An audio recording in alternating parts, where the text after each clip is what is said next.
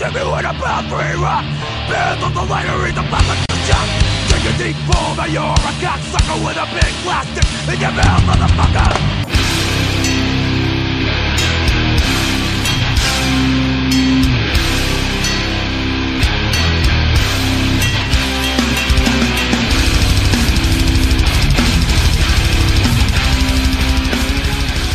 Välkommen till Nere på noll, avsnitt 22. Vi sitter här i MBVs studio i Örebro. Jag, Daniel Nätterdal, har fått den stora äran att påa det här avsnittet. Jag sitter som vanligt här med Robin Lindblad och David Olsson. Hej!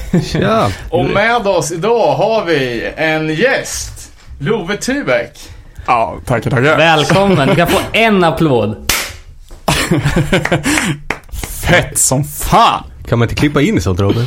Jo, det kan man säkert. Jag borde ha en knapp här bak där jag ändå sitter med kontrollrummet. Jag kan trycka på en sån här klassisk Riks FM-applåd. Så att det Och, och, och påläggda skratt. Ja, det känns så pinsamt för mig sen. Men välkommen Love! Ja, tackar, tackar. Kul att vara här.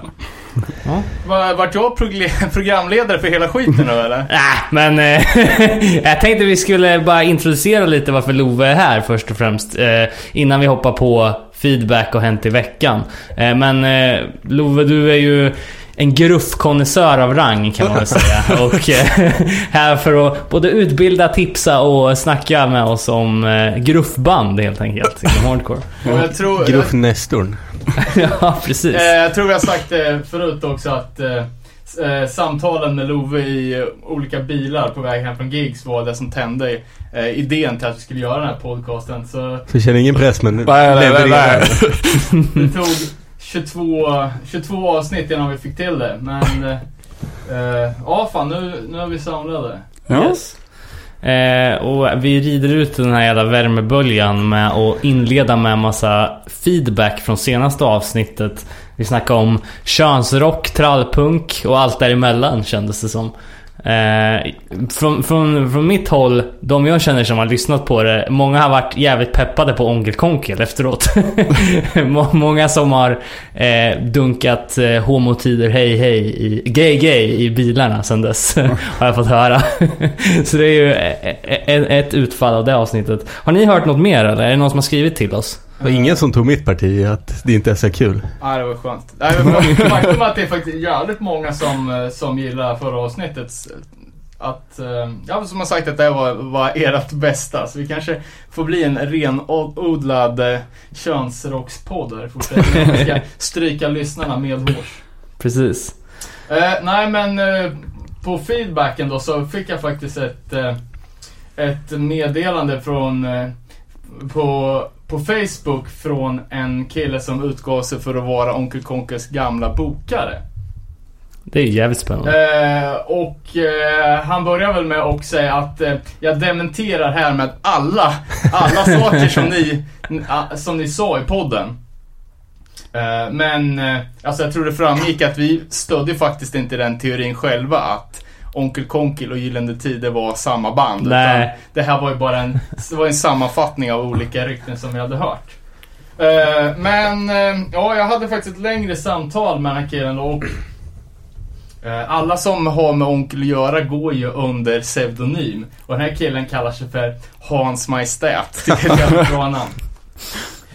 Men jag, jag, jag kan dra, det blev en ganska lång summering här på med lite nya grejer och eh, lite myter busted då som sagt. Eh, och jag tycker det var jävligt kul också att vi satt och spekulerade fritt innan vi nu fick eh, förstahandsinfo. Eh, Eh, Men vi kan väl börja då. Vem, vem var eh, Hans Florå? Eh, och det var en, en helt vanlig snubbe eh, som var säsongsarbetare i byggsvängen. Så han var inte hjärnkirurg i Stockholm florist eller så här. Vart var han bodde nu? Eh, kommer, kommer från Kalmar som vi, som vi sa, men bodde i, eh, i Stockholm. Eh, och han, han eh, var säsongare och var väl också periodare med, eh, med vissa sprit och drogproblem. Undrar om husvärdet går upp om onkel har byggt huset åt dig. Det är ju fan ett Jag försäljningsargument. Ja, verkligen. Jag tror att eh, han snarare var anläggare än eh, byggnadsarbetare. Ja. Så då är det bara att ta reda på vilka, vilka vägar som han, hans företag har varit med och lagt. Kan man måla dem bruna eller något. Eh, sen snackar vi om de här gigsen då och han gjorde bara fyra gigs. Hultsfred och tre på en, på en turné då. Okej. Eh, och det var ett enmansband. Eh, han spelade in allt själv hemma i sin egna studio. Eh, och eh, plattan då som, som jag trodde, eller plattorna som gav ut, eh, gavs ut på Konkurrens Records är inte hans eget bolag, vilket jag trodde. Och det är inte ägt av Kent. Nej, men däremot hade de samma distribution. Eh, men det som var lite intressant och det som också knöt ihop med det här ryktet att han skulle vara från Örebro är att Konkurrens är ett bolag från Örebro. Okej. Eh, som drivs av en snubbe som jag inte kommer ihåg fan hette. Eh, men den här killen har även ett annat bolag som heter Low Impact Records. som har gett ut bland annat Strollers. Okej. ganska känt garageband från Örebro. Eh, och alla de Low Impact banden är finansierade av Onkelpengar. Eh, men det var en, en liten rolig twist på det här, att det snubben som gav ut Onkel, han jobbade för Svenska kyrkan. Jaha. Eh, och han eh, jobbar med att göra Svenska kyrkans tidning. Eh, och då på sin, sin jobbdator där han ja, men layoutade deras tidning så gjorde han även artwork till Onkel. Eh, som då uppdagades någon typ av öppet nätverk på kontoret och folk såg massa pedofilteckningar och grejer. Så snubben hade hamnat i rejält med trubbel. Ja, det förstår jag. Eh, och Lätt att förklara Onkel Konkel för någon gammal präst. Ja, eller hur? Jo men det är ett skämt. Ja, du är ett skämt. Eh, och att killen då som, eh, att han ligger jävligt lågt, det är ingenting som han eh, står för offentligt, liksom att det är han som ligger bakom konkurrens. Eh, och det kan också bero på att Onkel själv inte har fått ut en spänn. Hmm. Eh, utan Onkel har fått, eh, f- har fått skivor, eh, men inte, inte några pengar. Eh, och julskivan är hans mest säljande och den sålde 20 000 ex i Mm. varje december i många år och har legat på officiella försäljningslistor. Det är fan coolt alltså. Men vart tog pengarna vägen då? Ja, de hamnar ju i strollers och lo-fi garageband. Mhm. Ehm, sen då, eh, det var ju bekräftat att det var definitivt inte Gyllene Tider. Det var inte heller Soundtrack of Life som var Onkel Konkel. Eh, dock är ju Ebbot ett uttalat stort Onkel-fan. Eh, sen var det en liten eh, rolig anekdot då från den här tre dagars turnén. Eh, och när, när Onkel då möter upp med sitt kompband eh, så hade han bara med sig en enda väska. Eh, och den väskan var full med rekvisita. Det var bögporrtidningar, dildos, vattenpistoler och bara, men som ett riktigt jävla vuxen-buttricks liksom. Det var allt han hade med sig. Eh, och ja, e- efter första, första gigget då. Eh, så han var, han var jävligt nervös, liksom. han hade ingen scenvana. Eh, så han hade rökt ner sig så in i helvete. Eh, så han hade pissat på sig på scen på första gigget. Ehm, men det var tr- tror jag inte något som hade märkts. Um, hade ju dock inte gjort någonting. Det hade ju bara varit en... ett... Ja men en, en bra onkelgrej. Ja, hade han applicerat vattenpistolen på samtliga så hade det ju inte märkt som han hade pissat ner sig. Nej. Eh, Men den här vattenpistolen dök ju upp igen då. För när de skulle åka till, till spelställe 2 och hämta upp han på hotellet så eh, knackar på dörren och ingen som svarar. Så står de och bankar på dörren. Eh, och ja, det, det är ingen som svarar. Så efter en timmas bankande så, så får de ta dit någon från hotellet som eh, låser upp dörren. Eh, och på sängen då så ligger han Eh, som en farao fick jag berättat för mig. eh, så jag antar att det är korslagda armar. Så. Eh, och eftersom han uppträdde i, med bandage runt eh, facet som maskering så jag vet inte om han hade det på sig. Men i varsin hand då så hade han en knallpulverpicka och en vattenpistol. Armarna korslagda. Och ja, låg helt, helt livlös. Var, var, okej. Så de hade bara stått skrikit åt han, örfilat, kastat vatten på han. ehm, utan att få liv i han. Mm. Så det hade pågått en timma till innan han till slut vaknade och vad, vad är det? Jag, jag sover bara lite, nu drar vi. och då hade han tydligen eh, börjat höra röster från vattenkranen. eh, och beväpnat sig då med sina två pistoler innan han gick och la sig. Fan. Eh, han hade även beordrat de, de eh, kompmusikerna att ha stomipåsar med chokladpudding på sig under kläderna. Så det var ingenting som märktes, utan det var bara för att de skulle komma in i känslan. Fan. Jag trodde det skulle vara en, eller en, en ganska så här mentalt stabil snubbe bakom det här Onkel Konkel men... Det låter som det är snar- exakta motsatsen. Ja, grov medicinering som be- behövs. Eh, sen det här kompbandet också, det var ju rätt så, rätt så kul story för att eh, Dels är en från Örebro Mhm. Eh, och två stycken är idag väldigt kända musiker som spelar eh, maskerade. Mhm. Eh, och det här var eftersom att de som spelar maskerade till vardags är jävligt hemliga med det. eh, Så, så får man dra sina egna slutsatser. Det var ingenting jag fick säga. Men alla som eh, känner till svenska hårdrocksband som kör eh, understöd kan ju dra sina egna slutsatser. Absolut. Eh, sen var det också det här då med eh, hur fan Onkel Konkel kunde få spela på Nalen. Eh, och Nalen, eller Nationalpalatset, är ju en av Stockholms finaste spellokaler. Och det var ju... Inte för punkband, nej. Nej men precis, det var ju liksom där swing-grejen hade sin peak fr- från, ja, mellan 30 och 60-talet.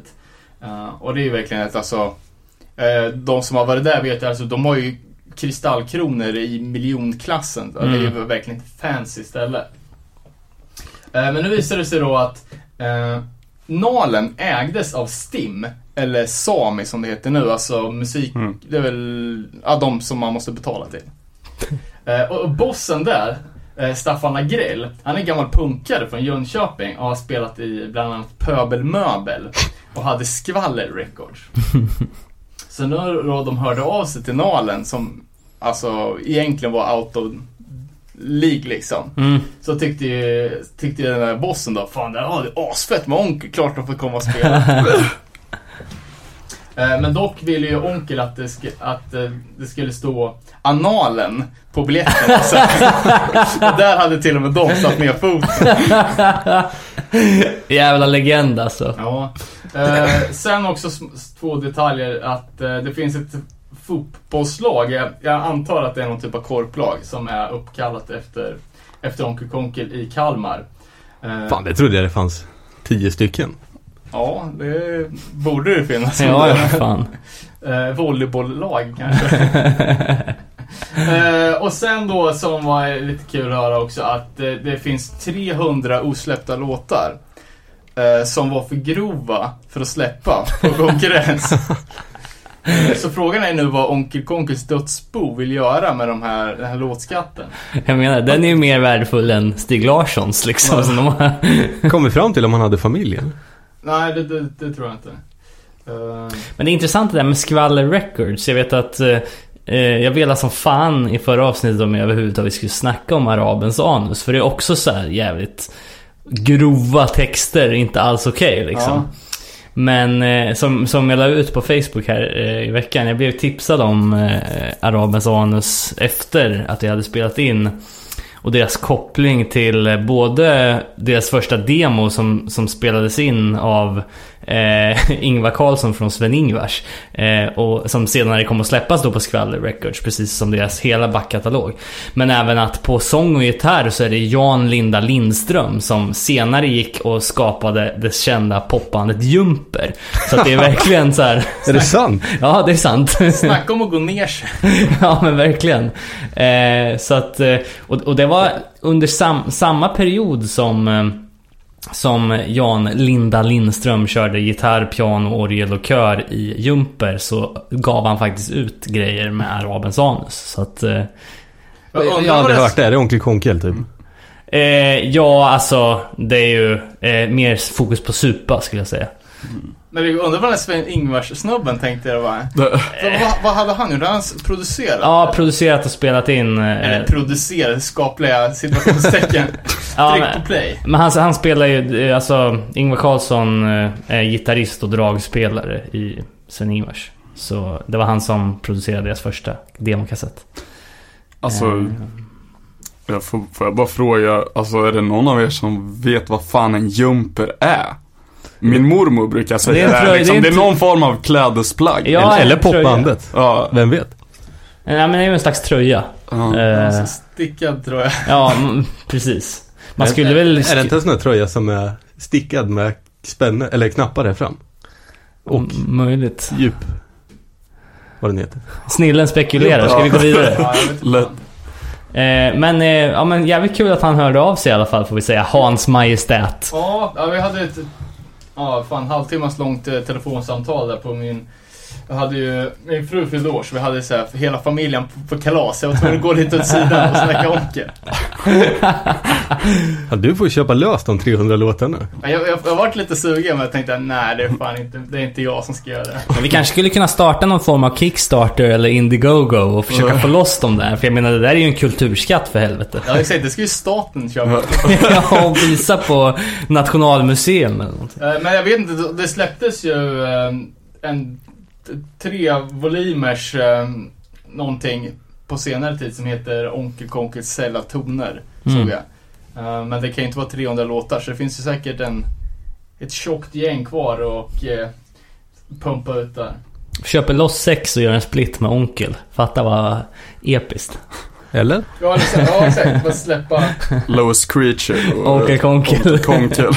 Ja, fan Lewis Creature har ju sålt slut på, på alla såna här sjuor nu så nu är det ju ett nytt projekt här för oss på Dollar Green. Nice. Det blir fan Onkel Split kanske. Det får vi prata om kanske. Eh, Ja, Ja, sen har, ju, sen har det Mark av sig. Mark Strömberg så, sa ju, bekräftar den här kopplingen mellan P- POD och eh, Hardcore. Att, de, eh, POD turnerade ofta med Face Down Records-banden. mm. Eh, Sen fick vi även bekräftat att, eh, som jag gissade, att Poison ID är Rövsvett-fans.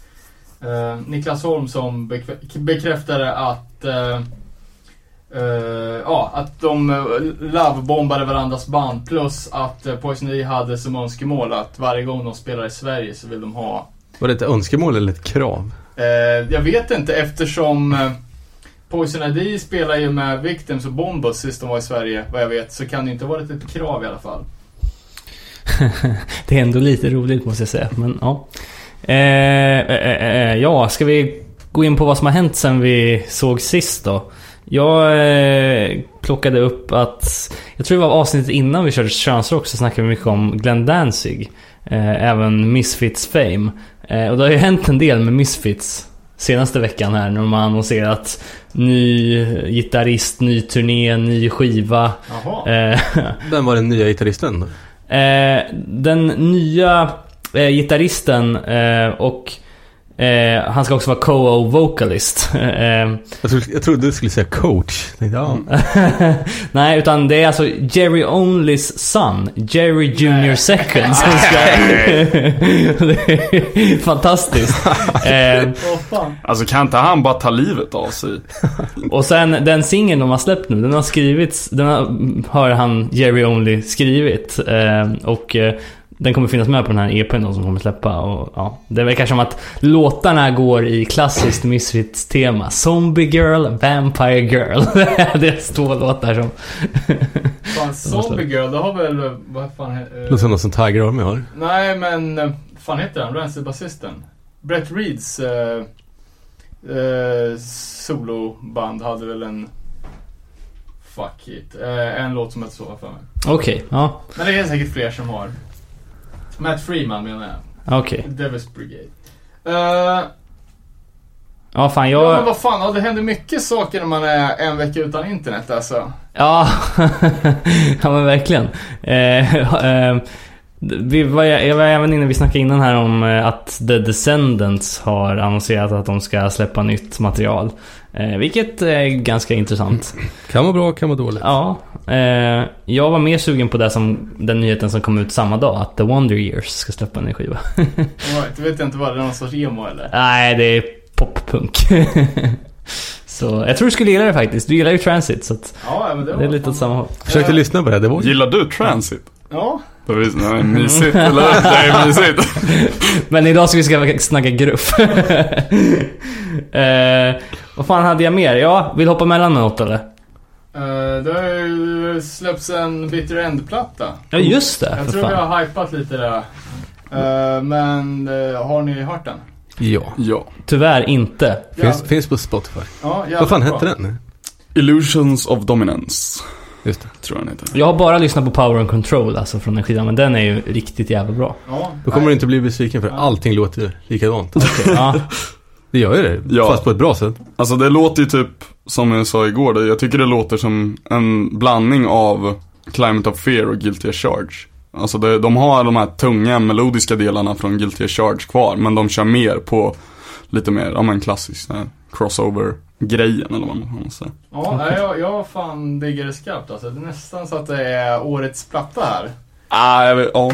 Jag vet fan. Men så har ju Hardside med en ny platta som jag trodde skulle komma samtidigt men så kommer i slutet på månaden. Det kan ju bli fett också. ja det är ju har svårt att se hur något ska bräcka Steel Nation, men... Ja, samma. Eller All Out War. Ja. Ja. ja, det är fan, det är ju fan ett bra, bra skivår hittills alltså. Kanske skulle göra någon halvårsrapport snart. Ja, verkligen. Skicka in till Bolagsverket. Eh, ja, jag vet inte. Jag ville flika in en liten kort grej om hur klimatet bland band i USA är på väg att förändras, känns det som. I alla fall bland hur svinigt de får bete sig mot sina fans. Eh, det är ett, ett band, eller en, en, en artist som kallar sig för Front Porch Step, som spelar mycket på Warp Tour, har Åkt med sen 2009 typ. Eh, spelar någon slags folkpunk eh, åt det hållet. Eh, och eh, det kom fram ganska mycket skit om den här personen förra året. Eh, skit som är i linje med vad man har förväntat sig av mycket amerikanska band genom åren. Att de, ja, vi brukar garva åt att de går på liksom, ja, eller vi snackar om Wu-Tang Clan till exempel, att de håller på och knullar sig igenom halva Sverige och sådär. eh, men eh, jag vet bara vad jag har läst om vissa band som har varit på Warp Tour i mitten av 2000-talet, att det har varit jävligt svinigt liksom. Men, Det är första ett amerikanskt band sä- säger ja, vi älskar Sverige, ni har så mycket snygga tjejer. Ja men eller hur? Och så här, man undrar ju hur oh, de- det har man aldrig hört förut. Man, nej men exakt, man, man undrar ju hur de beter sig liksom mot sina fans och eh, jag tror det är mycket som inte kommer fram. Men nu i alla fall i relation till eh, Front Porch Step så, så har det kommit fram jävligt mycket. Eh, den kanske inte är helt okej, nyhetssajten Altpress har rapporterat som fan om det här. Eh, men hur som helst, eh, i förra veckan då så skulle de eh, det här året då in, eh, inte vara med på, på Warp Tour eh, eftersom det hade kommit fram jävligt mycket skit om Är det ett band eller en person? Ja, det är en person som ibland har ett kompband, så kan vi säga. Och det, under, under våren så kom det fram massa skit om han, att han typ hade gått på brudar, eh, eh minderåriga brudar liksom under 18 och sådär på de här spelningarna eh, under förra sommaren. Eh, och eh, då hade han nu blivit bokad för en one-off-spelning på Warp Tour förra veckan. Och då var det faktiskt så här massa band som bara, nej men vi vägrar spela liksom. Om han ska få spela i akustiska tältet liksom. Eh, Ja, det låter väl rimligt. Ja, Mm. men ändå så här. Det kändes som en reaktion som... eh, Dels så kanske inte de här grejerna inte hade kommit fram om det hade varit 2005 liksom. Men ändå liksom att folk vågar gå ut och snacka om det och en reaktion som ändå känns för honom liksom. Han kommer säkert inte få något fängelsestraff men det är ändå så här ja, coolt att se att band sluter upp liksom och, och ändå fryser ut någon som har gjort något så jävligt liksom. Även fast, ja, det var många där som ville se honom men, men ja, till slut så, så fick han inte spela liksom. Eh, så det var bara coolt att se att det är på väg åt ett sånt håll i USA också liksom. Eh, vi har ju snackat tidigare om det här No Way for Harm's Way grejen som Ja. var rätt eh, hysteriskt om. Ja men det var väl som när... eh, Fan, var det Bring Me The Horizon? Som inte kunde... Eller vad fan, vilka var det nu då? Var det inte de som hade kissat på någon eller vad fan det var? Ja. Jo, Ja, jo men fan exakt. var det då? Det var, det var, det var sången. Det var ju på ett pressurefest typ när de inte kom. Ja, för att de skulle få stryk. de vågar inte komma för då kommer de få stryk. Men jag menar, även om det här är band som vi kanske inte lyssnar på så är de ändå något sätt halvt associerade med någon slags punk hardcore sväng liksom. Och då är det ju viktigt att, eh, även om de är jättestora och inte appellerar till samma publik som andra band så, så blir det ändå liksom hård reaktion mot, mot alla, från alla övriga band. Och det är Ja. bra liksom. Tycker jag. Men sen Så, vet jag inte, det är ganska säkert liksom vad, typ om man inte vill, om man tycker att någon är fucked up och eh, drar sig för att säga det för att man, man ja, inte, inte vill stöta sig mot mm. Kollegor liksom. Men jag menar om alla punkband gaddar ihop sig mot någon jävla eh, halv countrypunkare. Då, alltså det är inte supermodigt heller. Nej, absolut. Det är bra. Eh, ja, nej men det var det jag hade, eh, tror jag. All right. Eh, är det någon som har hört Devour? Ja, hört namnet men inte musiken. Nej, fan, det var ju svinbra. Jag såg, eh, jag såg först en t-shirt. Eh, så det stod Death to Falls Metalcore. det var någon, eh, en Manowar-pastisch där antar jag. Eh, och eh, sen såg jag, eh, det låg uppe en, en låt med Ja, det- bilden till låten var ju Devour-loggan med Earth Crisis-fonten. Mm. Ah. och det var ju extrema Earth Crisis Breed Killers vibes över hela den, den grejen. Men Okej. de släppte typ en demo nu i år, eller var det förra året? Ja, det här tror jag är från 15. Jag har aldrig hört talas om det förrän i veckan. Men menar de själva att det är metalcore? Jag har aldrig tänkt på Earth Crisis som metalcore. Det är ganska många band som har börjat slänga sig med den där termen nu sen, sen det börjar bli lite sexigt att spela 90-talsgrejer igen liksom. Ja, men jag tror väl mer att det var ett, ett, ett, ett sätt att vara lite lustig och samtidigt slänga en känga mot metalcore-svängen. Ja men precis. Robin, du skickade någon t-shirt. Vad var det? T- Taylor Swift? Taylor Swift, Med Earth eh, Crisis-grejer. Ja, så här, Earth Crisis-typsnittet har visst blivit öppen font nu. Nej men jag tror det var ett skämt Ja, faktiskt. ja, ja, men det, det var jävligt roligt skämt. Ja, det var det. Eh, för att få sätta det i något slags sammanhang så var det en Earth Crisis eh, t-shirt som, som någon hade rippat och gjort en Taylor Swift t-shirt av istället. Klassiker med en bandlogga där bak och textrader. Men jag, jag tänkte på det här du snackade om eh, att slänga sig med, med uttryck och så här och vad som är true eller inte på ett sätt. Eh, jag hade bara ett, ett lite kort sidospår här, men jag satt och kollade på Hultsfredsfestivalen år 2000-klipp häromdagen. Och då såg jag Luke, eh, Lukes spelning.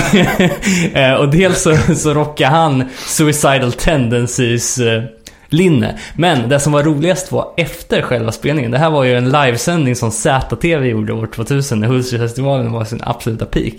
Och Orvar Sävström drog en sån här snabb analys av, av framträdandet. Så direkt efteråt bara Jaha, när man klarar så här. så Bara, Jaha, ja, det där var ju sådär men fan trummisen alltså. Ha mick som trummis, fasttejpad.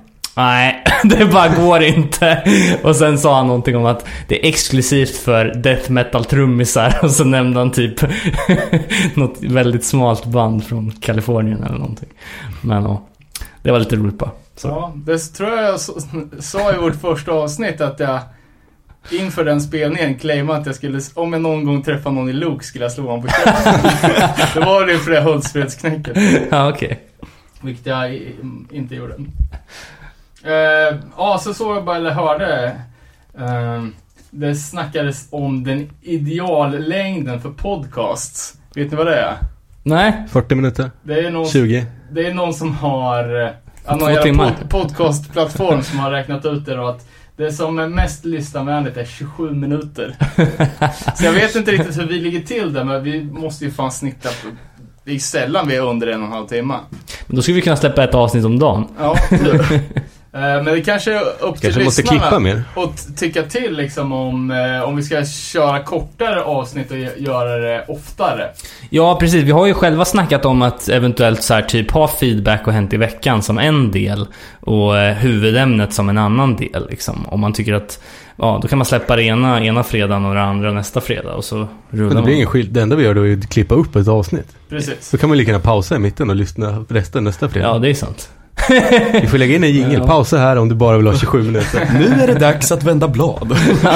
Nej men vad fan, folk får väl eh, tycka till.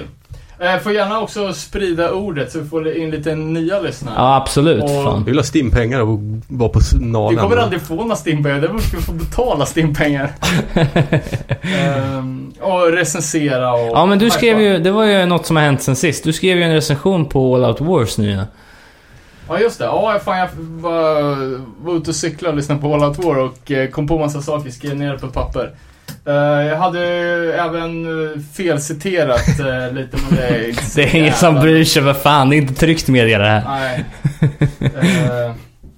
Jag kan säga personligen så har det hänt att jag faktiskt har köpt biljetten nu till Anti-Flag Less than Jake 8 augusti i London. Så att... Eh, såg att Less than Jake var med på senaste avsnittet av Turned Out the Punk. jaha. Okej. Eh, kan- Som är. Det är ju han uh, Fucked Up-sångarens podcast. Så han intervjuar folk som är i punksvängen. Det är ju underhållande. Hur lång är den? Eh, 27 minuter.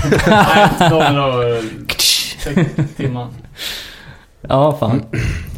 Men... Eh, ha, något mer? Eller ska vi jump into huvuddelen kanske?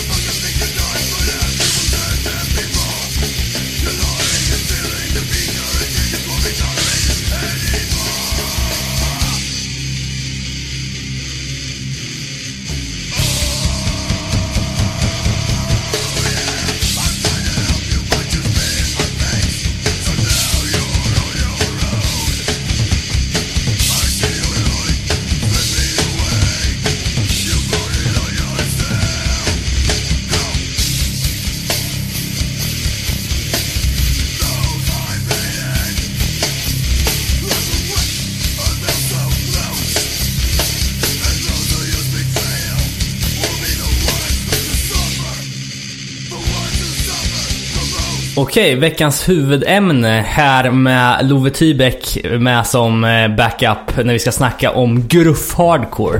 Eh, vi börjar väl egentligen med att ställa oss frågan, vad, vad är gruff hardcore egentligen? Är det någon, som- någon som har en bra spaning på det här? eller? Det är lite av en hittepå-genre.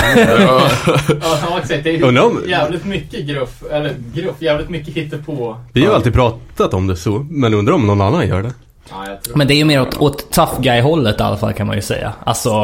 Eh, Ja, ja, Ja, men precis. Men det är inte beatdown, det är viktigt. Nej. Nej, precis. Det är inte metalcore, det är inte beatdown. Det är ju... Det är gruff. Ja, det förklarar ju så jävla mycket. Det, det har väl typ fungerat lite som ett bra samlingsnamn för hård hardcore på något vis. Exakt. Det är den liksom här- hardcore som brukar ställas med stora bokstäver i hard och så Ja. core. Ja, exakt. För att Ja. betona Eh, det är inte hardcore, det är hard. Men Kan gå hand i hand med jävligt dålig smak på kläder och...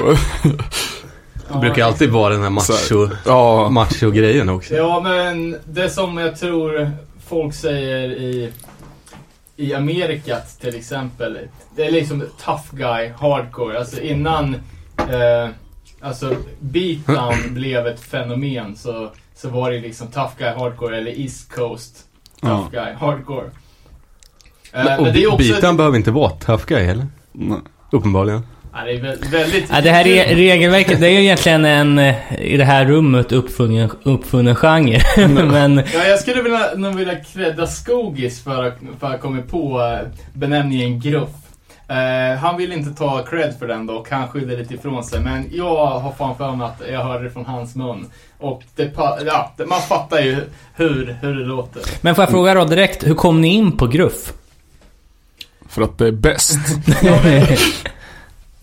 Eh, Det är ju en typ av hardcore, man har alltid gillat hardcore. Ja, Jo, jo, men- Hand i hand. Jag vet inte fan, eh, jag kom ju från, eh, från metal från början och då har man ju alltid haft en fabläs för de lite mer, de hårdare banden liksom. Ja, så... Vad, vad fan, det är svårt att säga vad, vad, vad första bandet... Ja men vad var, vad första bandet som ni kom, kom i kontakt med inom den genren som kom att bli också gruff liksom då? att det som, det som vi kallar för gruff, det är ju också alltså jävligt mycket små undergroundband. Mm.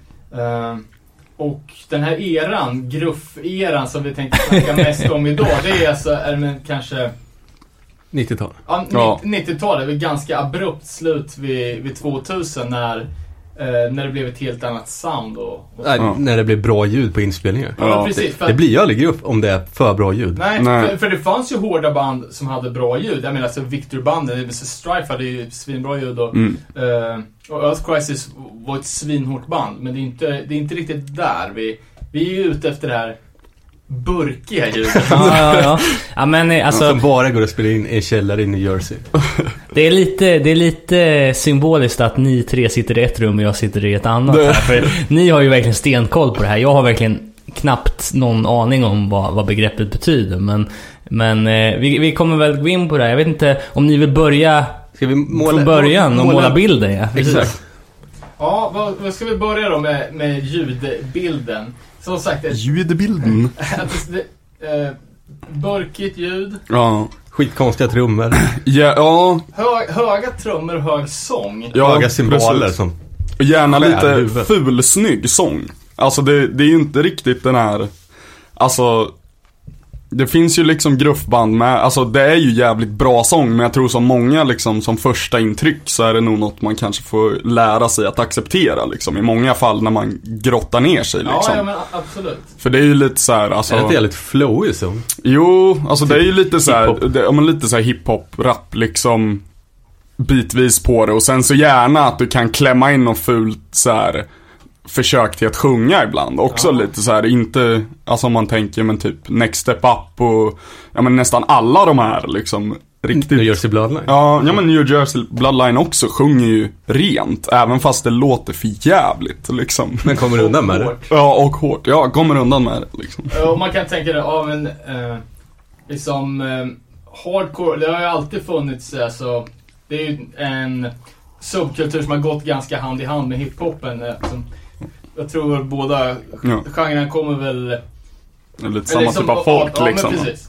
Eh, men att nu då när vi, när vi snackar tidigt 90-tal att eh, Ja men typ som att, ja men till och med Warzone hade ju vissa partier låtar som var liksom rap-betonade. Många old school youth band hade det.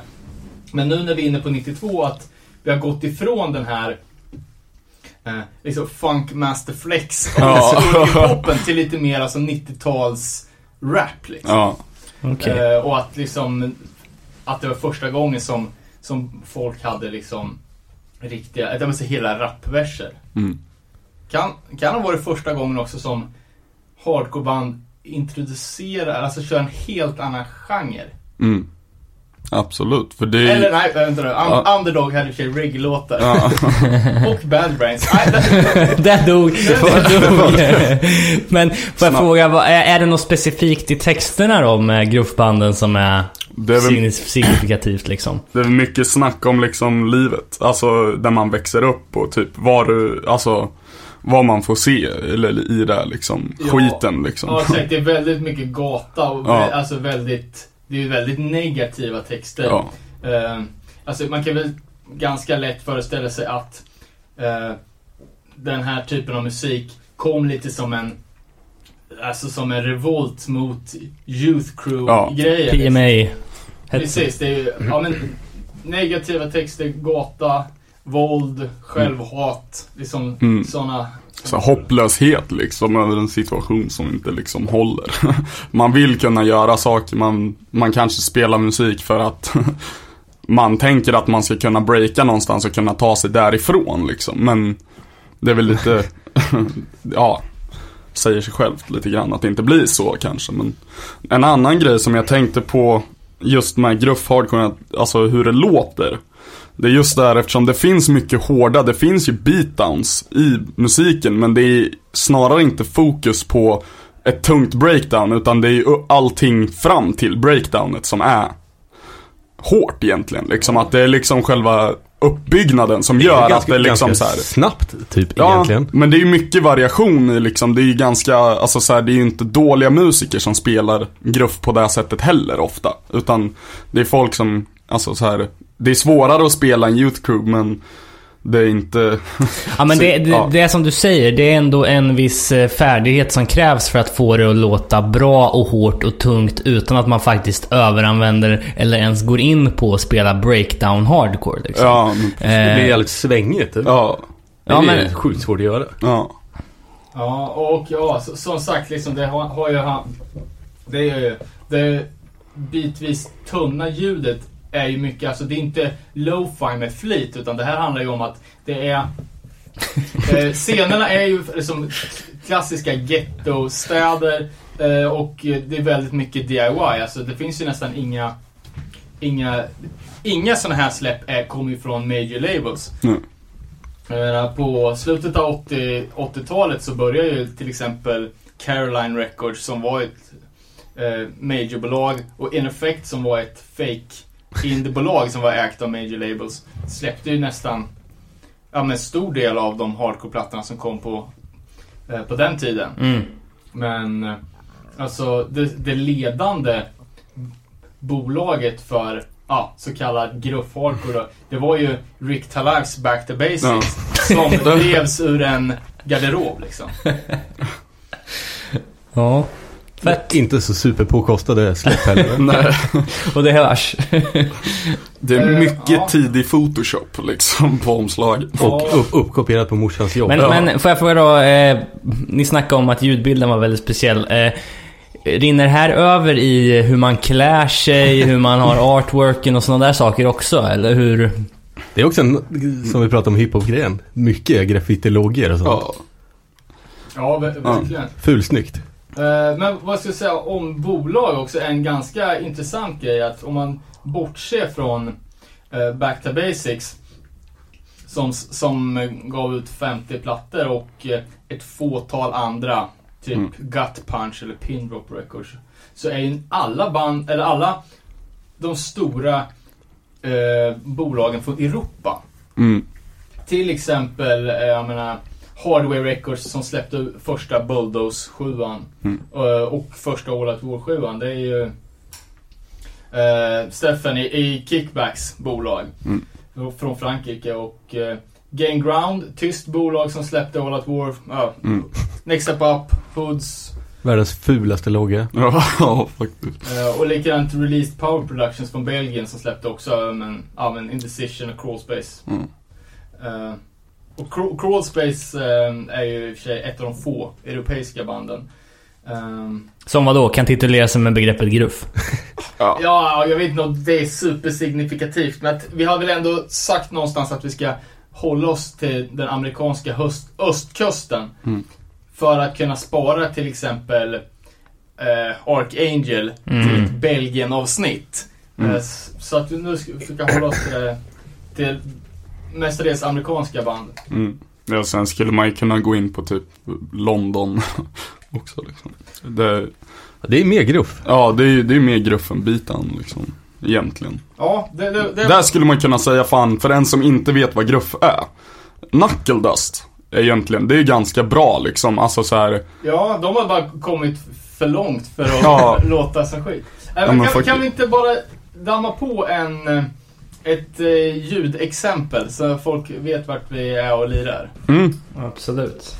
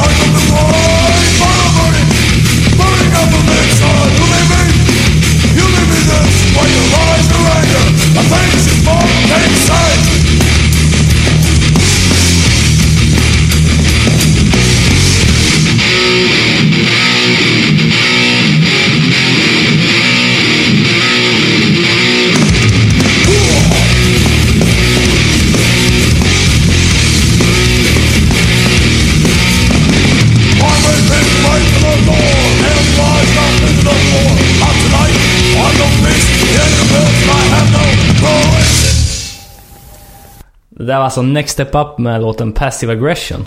Från när då, typ? 92. Ja, Ja, Från, nice.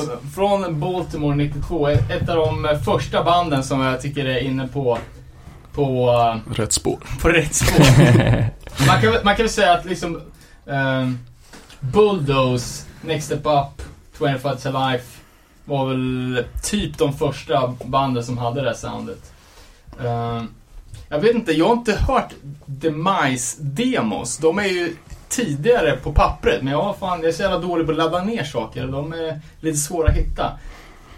Ja, alltså det är ju liksom, det är ju inte riktigt samma grej på något vis. Nej, för jag vet, Alltså det är C- CDn, eh, det, det låter ju snarare jävligt modernt, måste jag Ja. säga. Men jag tänker om... Men, ja. det är ju vissa låtar, alltså typ de tidiga grejer, alltså typ, alltså demo, jag vet inte, jag har det nedladdat på datorn men då heter det uppdelat så här demo 1, demo 2, demo 3.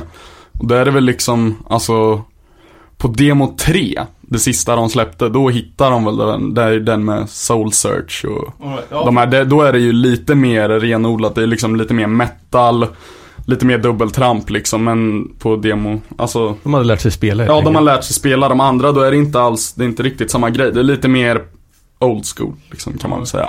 Ja, för, för Demise är ju då Hoya från Madballs första band och även eh, Beto som är med i den första, eller, eller åtminstone den bästa uppsättningen av 25 to Life. Och det är också ett sånt där band som eh, ofta får cred med att vara ja, men, lite markbrytande när det gäller den här typen av musik. Och på senare år ofta på skit för att vara konstiga. Alltså, fan, alla älskar ju dem. Det är ju för fan... Det är, det är, Rick alltså? Jaha. Ja. Ja, jag, jag, menar Demise. Jaha. Det är ju ett band som, eh, alltså de, de fanns ju mellan, fr- från 89 och den här CDn då som jag vet, Mm. vet fan om det var någon typ av Jag tror, jag tror att Alla det är någon, demos du. ja. Eh, den är från 95 i alla fall. Men de låter ju som moderna band gör nu. Det är dock inte kanske klockren gruff. Men det är ändå ett eh, jävligt, jävligt tidiga med, med det soundet. Man kan väl säga lite, eller tänka att det är lite så att de var ganska före sin tid med det de gjorde och klumpas lätt ihop då med andra akter som kanske egentligen var inne på andra grejer då liksom. Ja. Men bara att de var tidiga. eller ja, jag vet inte. Jag skulle nog inte kanske säga att det, eller det är inte den typen av gruff. Som jag tänker på när jag tänker gruff liksom. Nej, jag, jag fiskar mer om de hade några, några demos som jag inte hört som var, eh, som var lite mer åt det hållet. Eh, Ska vi prata, prata om mer som är sig, signifikativt för gruffen? Mors. eh, ja, men precis. Ja. Det är ju också liksom där Violent Dancing eh, tog nya, nya steg. Eh, man kan ju tänka att eh, som sagt, vi, det är ju ganska, ganska små okända band och ganska glest befolkade spelningar där, där publiken hade väl lite mer utrymme att röra sig på och eh, liksom när kickboxing-stilen började ta form. Och det är ganska kul att se gamla gamla live-klipp liksom när folk vevar för det var ju, alltså det känns som att fan var och varannan person i publiken är en sån här Shaolin Monk. Ja, ja. ja. Kläderna då? Och, Har vi någon spaning? Alltså, så här, man tänker ju direkt eh, eh, stentvättade baggy jeans. Ja. Ja, fast jag har också tänkt på det. De får, inte- det får inte vara baggy jeans. Det är raka jeans som är stora. Det är ingen så här hiphop-häng typ. Ja. Ja, ja fan. Det var bara att kolla typ Rick the Life hade väl liksom byxorna under kuken liksom. Nej, jag, jag tror på stora vanliga Om det också, raka ja, jeans. Kom, har ju också, kan ju också att göra med att alla som gillar den här musiken av någon anledning är tjockisar. ja, ja men precis. Då har man inte så många val. Och Då blir det, ska de passa i midjan, då blir de fladdriga. Liksom. Men vad är mer? Flexfit, eller, flexfit caps. Eller basker. Ja, eller möss, mössa med skärm. Ja, mössa mig själv. Och sen gärna ett vitt linne på det. Eller någon. Snowboardkulturen gör sig påmind. Ja, fast det känns inte så snowboard. Det känns mer, alltså det är ju jävligt, jävligt getto. Ja. Linne såklart. Alltså det är lite trailer trash liksom. Mixat Ja, med hiphop. På något vis. Ja, men såhär trailer trash rap eller såhär ghetto blandat någonstans. Men det, Ja, ja men eh, det, är väl- det ska jag säga. Är vi tydliga nog nu? Och vi tänkte ju eh, hänga ut Bitter Taste Life som eh, reclaimen av Flexfit-kepsen. det är första sett på länge som har haft. Så Ja. det kan ju bli en ny, ny trend i Hardcore-Sverige kanske. mm. Absolut. Jag tror fan att Elapse sålde tillbaka. Flexfit keps. Vad sa du? Jag tror fan att Elapse kan ha sålt Flexfit keps. Var det, var det de enda som fanns att köpa eller? Ja, jag tror att det Var var... det ett aktivt val? jag vet inte, det får ni snacka med Tappo om. Tror jag. Men jag, jag har fan för mig att det ska finnas en Flexfit keps. Coolt. Det gäller ju att bära, bära upp det. Är du med på vad vi pratar om Robin? Ja, ja, jag har ju en Flexfit-keps själv. jag menar gruff, inte keps. ja, ja, för fan. Då. Ska vi gå in på band eller? Uh, ja, eh, vi hade ju någon, någon idé, jag vet inte om det går att genomföra, att vi skulle, i och med att den här genren är så jävla förknippad med amerikanska östkusten, att vi skulle gå uh, från norr till söder och bara beta av städerna och snacka lite om banden. Uh, då stöter vi genast på patrull i och med att Boston kommer längst upp av de städerna som man har hört talas om. Och Boston hade ju det f- finns, absolut finns... Eh, Det finns tough Gruff. guys men det finns inte gruffmusik. Nej. just Boston är- har väldigt lite, lite sådana band med tanke på sin storlek. Men scenen som var i Boston, alltså den andra vågen, inte eh, SSD-vågen utan det som är eh, ja, med banden som är med på Boston Hardcore 89-91 CDn. Eh, till exempel Maelstrom som jag tycker är jävligt underskattat band. och Intent to Injure och lite såna här. Ja. Eh, De har ett helt, helt annat sound och det är inte, inte alltid så bra heller. Mm. Eh, Men det är liksom lite mer, jag säga, liksom... Fan, rockig, lite experimentell metal. Sam Blackchurch är ett band också som är lite mer eh, progressivt liksom. Mm. Eh, så det fanns liksom inte den här Youth Crew-vågen i Boston. Så det fanns, det blev heller ingen revolt mot Youth Crew-vågen. Så då, den grejen kom av sig lite i Boston. Eh, näst på kartan är ju Connecticut. Mm.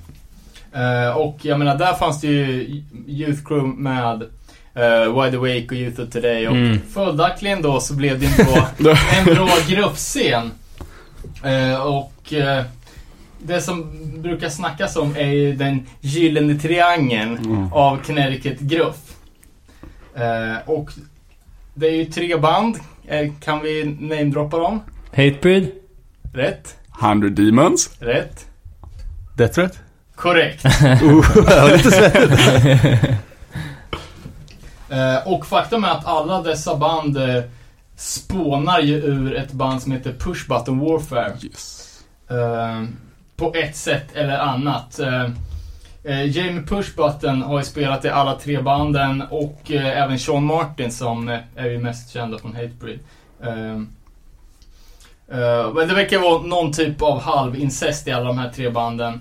Eh, och eh, ja, men det, det första bandet som hade det, det, det, det stuket eh, som, ja, som Hatebreed liksom gjorde världskänt liksom. Och, ja, 100 Demons och Death Threat också. Men det är ju Push Button Warfare. Mm. Eh, och där sjunger då första sången i 100 Demons på en sjua. Säger de en CD också som jag tyvärr inte har hört. Okej. Sen skickade du till mig, Mm. Love, den här eh, compilation-skivan med Push Button Warfare. Så jävla rått omslag. Ja, det är ju, vad fan är den heter? Uh, ja. För, Den är en svart, de, Ja, men- de skär i huvudet på någon Ja men man, så här, indian. Man, ja, men så- man ser så här, det är några stammänniskor som kör scarification på varandra. Och en snubbe då som får hela jävla... Panna. Hela huvudet.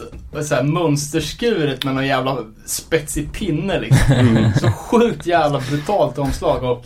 vad, Alltså bara ett här färgfoto liksom. vad var det då? Någon samling av allt de har gjort? Ja, Eh, det. det, det är en mini-CD.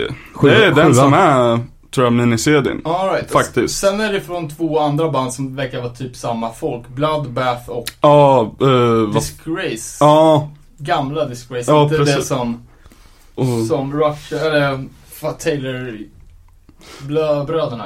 ja, men, Colin Young och ja, de där. men precis. Sen ett annat Disgrace. Den heter A Pain You Never Thought Could Exist, heter den miniserien förresten. det är ganska, ja jag vet inte.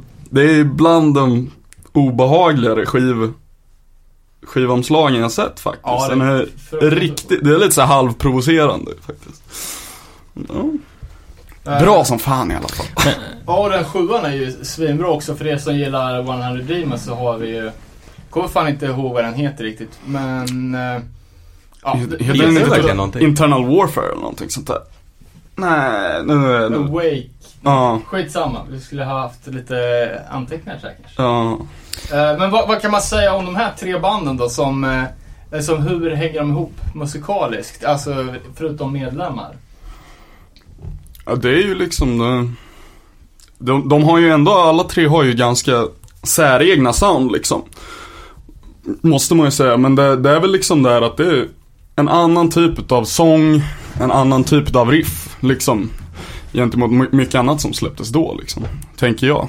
I alla fall, det är ju liksom, det här med typ, speciellt med 100 Demons är liksom, det är ju det här totala jävla självhatet och liksom mörkret i texterna också på något vis. Att det, Ja, och jag lyssnar på...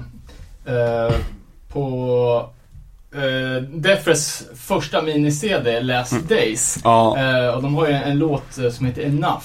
Som bara, ja du vet det är så jävla, alltså man har ändå tänkt Därför att det är med att de är så mycket så här scenpepp, Mm. alltså att de diggar hardcore-scenen så Ja. mycket. Jag har inte riktigt tänkt vilket jävla mörker det är. Men texten är ju I know no other way to take the pain. Instead of make things better I get fucked up every day. Liksom. Ja. Och sen, ja, got no future, got no past, I keep burning till I crash. Liksom. Men still going. Ja. ja men det är ju också, för det kan man ju säga också med Death Threat att, alltså, de är ändå inte det här kanske klassiska gruffbandet rent textmässigt annars, för det är ju mycket så här hardcore stage dives, high five grejer Ja. liksom. Och så här att hardcore är, det är så jävla nice och fan, här har jag mina vänner och liksom så här. De är ändå ganska positiva med att vilja liksom så här. Ja men precis, Ä- även fast eh, det finns mycket negativt så verkar jag vara jävligt liksom, positiva till hardcore-scenen Ja. till sin grej. Jag menar, typ alla 25 to Life-låtar handlar ju typ om Unity. Ja. Ja men precis, det är ju mycket positive hardcore go. Ja men precis. Eh, Eh, ja, fan. Vilket band pratar vi om? Death Threat. Death Threat. Eller ja, Connecticut Death Threat, 100 Demons. Ja, men alltså, jag kan säga så här, min kontakt med, med Gruff, om, om jag nu inte... Jag kände ju inte till Gruff när jag lyssnade på det, men... Men uh, Hatebreeds Under the Knife hör väl garanterat till den genren. Ja men Ja. exakt. Det, är ju, det är precis det soundet. Bu- Burkigt, det är Konstiga metal-riff, trummor. Ja. Precis, där, där man Fast inte metal. Ja, Nej men exakt, det man reagerar på är väl hur trummorna är panorerade i mixen. Eh, om man lyssnar, det blir ganska tydligt om man lyssnar i hörlurar att tar man ur den vänstra luren så hör man knappt några trummor. Det är gjort för att lyssna i mono Walkman. ja, exakt. Så, gärna att man kanske panorerar varje dubbelkaggeslag till höger och vänster. Så att Så det... man får epilepsi. Ja, precis.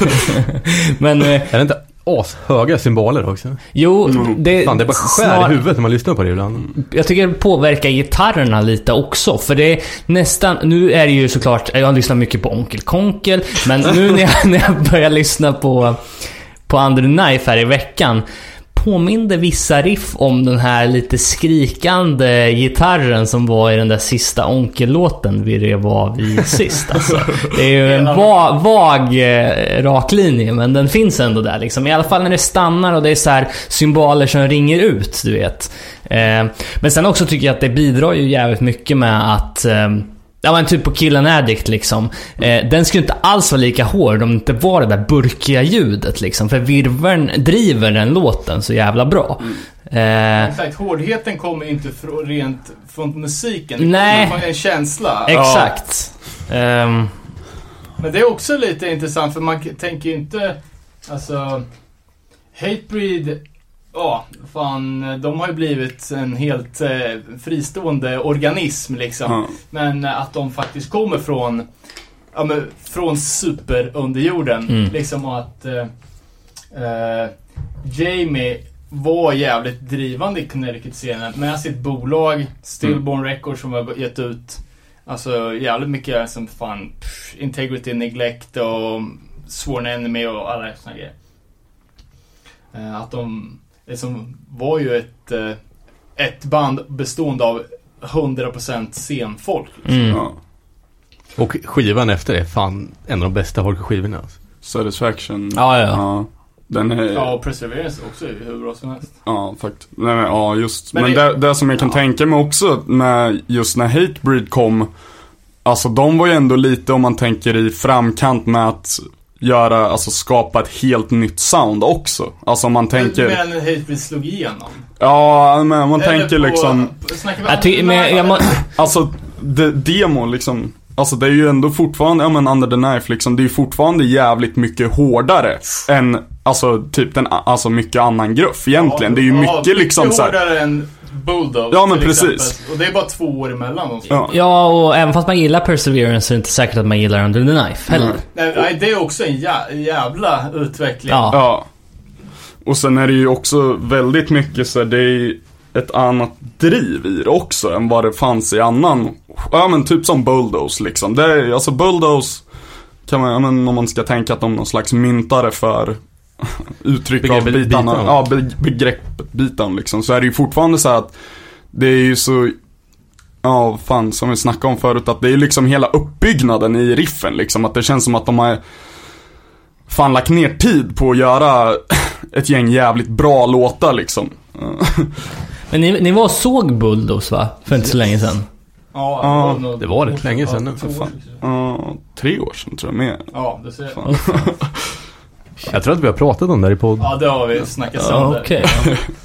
Eh, Vi har ju också snackat sönder Furo 5 som kommer vara bannade från det här avsnittet trots att de är också ett band som figurerar. Vi har pratat sjukt mycket om 100 Demons också tror jag. Ja. Men ska Eh, vi- vi ska ta sista nu när vi var inne på Hatebreeds första sjua då, Under the Knife. Att det, jag har inte läst texterna, men Killen Addict låter ju som någon supermilitant straight edge-dänga. Och det är inte direkt så man tänker på Hatebreed idag. Var det ett edge-band då eller? Jag frågar dig Robin som får eh, straight edge-expert här idag. Med risk för att uh, göra bort mig totalt. Så jo, men alltså, det är vad jag har hört i alla fall. Jag, jag, ja, sorry. Fortsätt. Nej men, Nej, för, förlåt. Fortsätt. sitter du på information? Nej, så- nej, nej. Nej men eh, jag har alltid hört att eh, Hatebreed har varit ett straight edge band liksom. Ehm, det är väl... Ja. Jag letade på sjuan här i veckan och läste texterna. Det är luddigt skrivet. Högst oklart. Det är inte uppenbart Edge eller uppenbart djuret. Nej. Men det Nej, sk- skulle ju gå att få det till det. Vad man tänker över omslaget så är det är ju någon sorts försöksapa liksom och... Mm. eh, ja, jag, vet- jag vet fan. Uh, ska vi ta och eh, gå ett steg uh, söderut? Är vi klara med Death Threat? Jag vet inte. Det är ju typ... Jag ska tillägga, de har ju inte gjort en enda dålig låt. Rätt eller fel? Oh, alltså, Alltså, inte jag dålig. Jag jag- tycker att... ja. Ja. Den bombkällan och sjunger är kanske är sådär. ja, fast det är ju en Operation Ivy Ja, cover. precis. Den är ju asbäst. I original. Ja. Förlåt. bara- Ja. det är roligt. Eh, Om man söker på Hatebreed och straight edge på Google så är andra träffen Hatebreeds Jamie Jasta on boozing with the big guys. så, ja, lite roligt. Kan jag även säga att Jamie Just, eller vad heter han? Jamie Shenanenenen. uh, lirar ju ett band som hette Justa 14. Lastguy 14. Ja, nästan. Eh, jag tror Justa 14 är antingen ett bombplan eller någon typ av bomb. Eh, men när det här bandet släppte sin första sjua, då hade han redan slutat alternativt fått kicken. Men han tyckte att eh, namnet Jasta var så bra så då han har ju hetat Jamie Jasta sen dess. Eh, ganska rutten sjua. Nej, vi skulle säga, om vi skulle säga något mer om, om Death Threats. Det är ju ett ett av mina favoritband. Eh, dock så tycker jag att The Going Nowhere Fast som var senaste fullängden inte kanske var sådär s- 100% Och det ska man ju säga också, vi som eh, är uppvuxna i alla fall lite senare, eller kom in på hardcore på lite senare, mitten av 2000-talet så har ju ändå fått jävligt bra möjligheter att se den här tre triangeln av band i Skandinavien. Eh, Death Threat Nyköping 2009, eh, Hatebreed överallt eh, och eh, eh, eh, 100 Demons i, i Finland 2013 så. Ja, det är ju ändå ganska kul nu att det så här, på senare år så har de här gamla gruffbanden börjat göra lite så här återföreningsgig liksom. Det är ju ganska kul liksom. Det är många band som man aldrig trodde att man skulle få se liksom. Nej, eller hur? Alla de här banden håller ju fortfarande på. Ja, Ja. Ja, ja, Death Threat och 100 Demons och Hatebreed ja, i alla fall. I högsta grad. Ja, Ja. även fast de borde ha lagt ner. Ja, Death Threat tycker jag är fan den...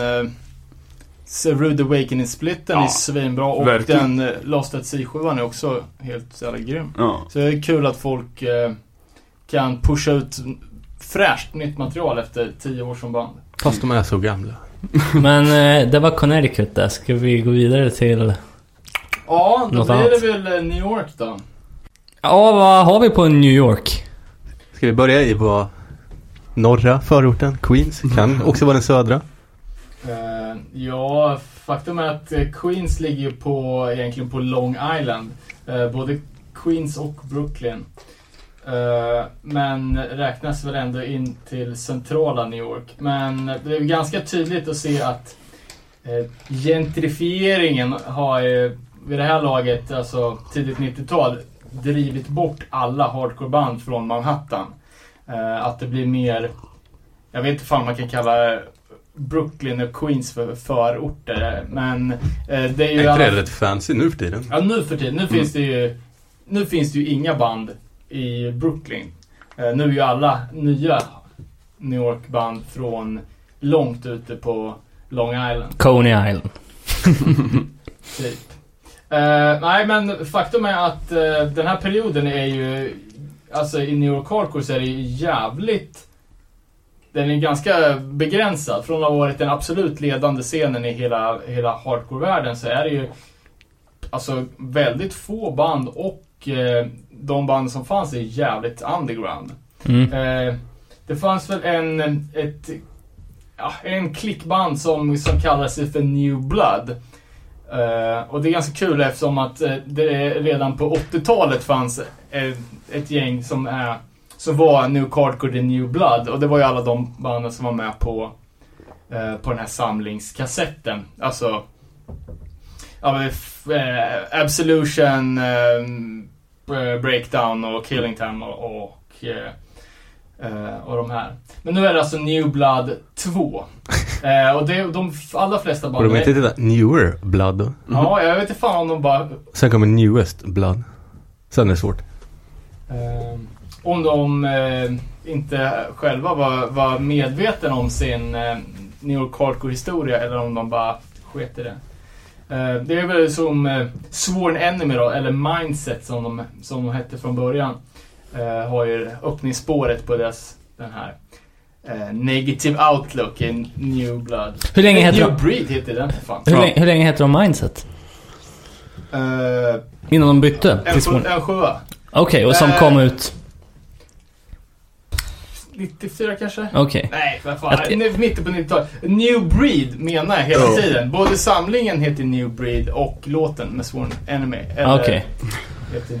Jag tänkte om det var någon så här preskriptionstid på när ett bandnamn blir allmängods. För jag menar, Mindset kom ju 2009 med sin... Det var väl därför Sworn Enemy bytte? Om man, om man säger så här, det är väl säkert tio personer i hela utanför eller som inte var med i den där klicken som vi vet om att de hette Mindset Ah. från början säkert liksom. Det var väl Eh. inte direkt något liv. Det blev väl inget med Nej, det. nej, de gjorde ju en, en sjua. Eh, som Mindset. Det är, det är tre låtars. En av dem hamnar på den här Sworn Enemy minisedeln. Eh, men innan det så hette de ju Downfall. Det måste vara ännu fler band eh, som, eh, som hette. Eh, men New Breed-gänget. eller IDS Crew som, som de flesta av de här banden sjunger om. Det är ju alltså eh, Everybody Gets Hurt, Irate, Sworn Enemy som sagt. Ja. Ja, Sworn Enemy Mindset och eh, Billy Club Sandwich som, eh, som är från, från Bronx. Ja. Eh, fanns ju några, några andra eh, rackare där. Men eh, det låter ju som ett gäng band som man, i alla fall jag har hört någon låt av någon gång, men som aldrig, aldrig, aldrig har turnerat i Europa. Ja, inte fan alltså. Jag, jag, inte, jag såg eh, Everybody Gets Hurt till exempel. Jag såg dem på någon pressurefest. ja, Lirar inte de på typ Ninjafest eller någonting? Ja, Okej. Det känns som Ja. att de banden kan ha spelat i eh, enstaka gigs. Men det här är ju alltså Ja. små band som är med. De har ju, nästan alla de här banden är ju Ja men så DIY, demo-nivå Ja. liksom. Även fast de är ganska legendariska. Ja, men eller hur? Uh, jag vet fan, av någon anledning så känns det som att Everybody Gets Hurt är mest representativt för den här eh, Ja men liksom den här vågen av York Hardcore. Och Eh, de har det perfekta gruffutseendet också. Ja, eller hur? Det är, det är väl någonting som är så jävla sunkigt över det. Vadå då? Fast, fast ändå lite coolt. Ja, fast svinkul. Ja, men, De ser ut som bondlurkar. Ja. Trailer Park Ja. Bangers Ja, liksom. men, så, Ja. Rob Cullen är ju, är ju sångaren. Han, han har ju så väldigt, alltså det är väldigt lätt att känna igen honom. Han har ju så långt hår, Det är, bandana. det är väldigt lätt att känna igen honom. Det var en bra omskrivning av att han ser ut som en lurk. Ja, det- och så är han så här. Han hade väl hästsvans då när Ja, men spelade han i...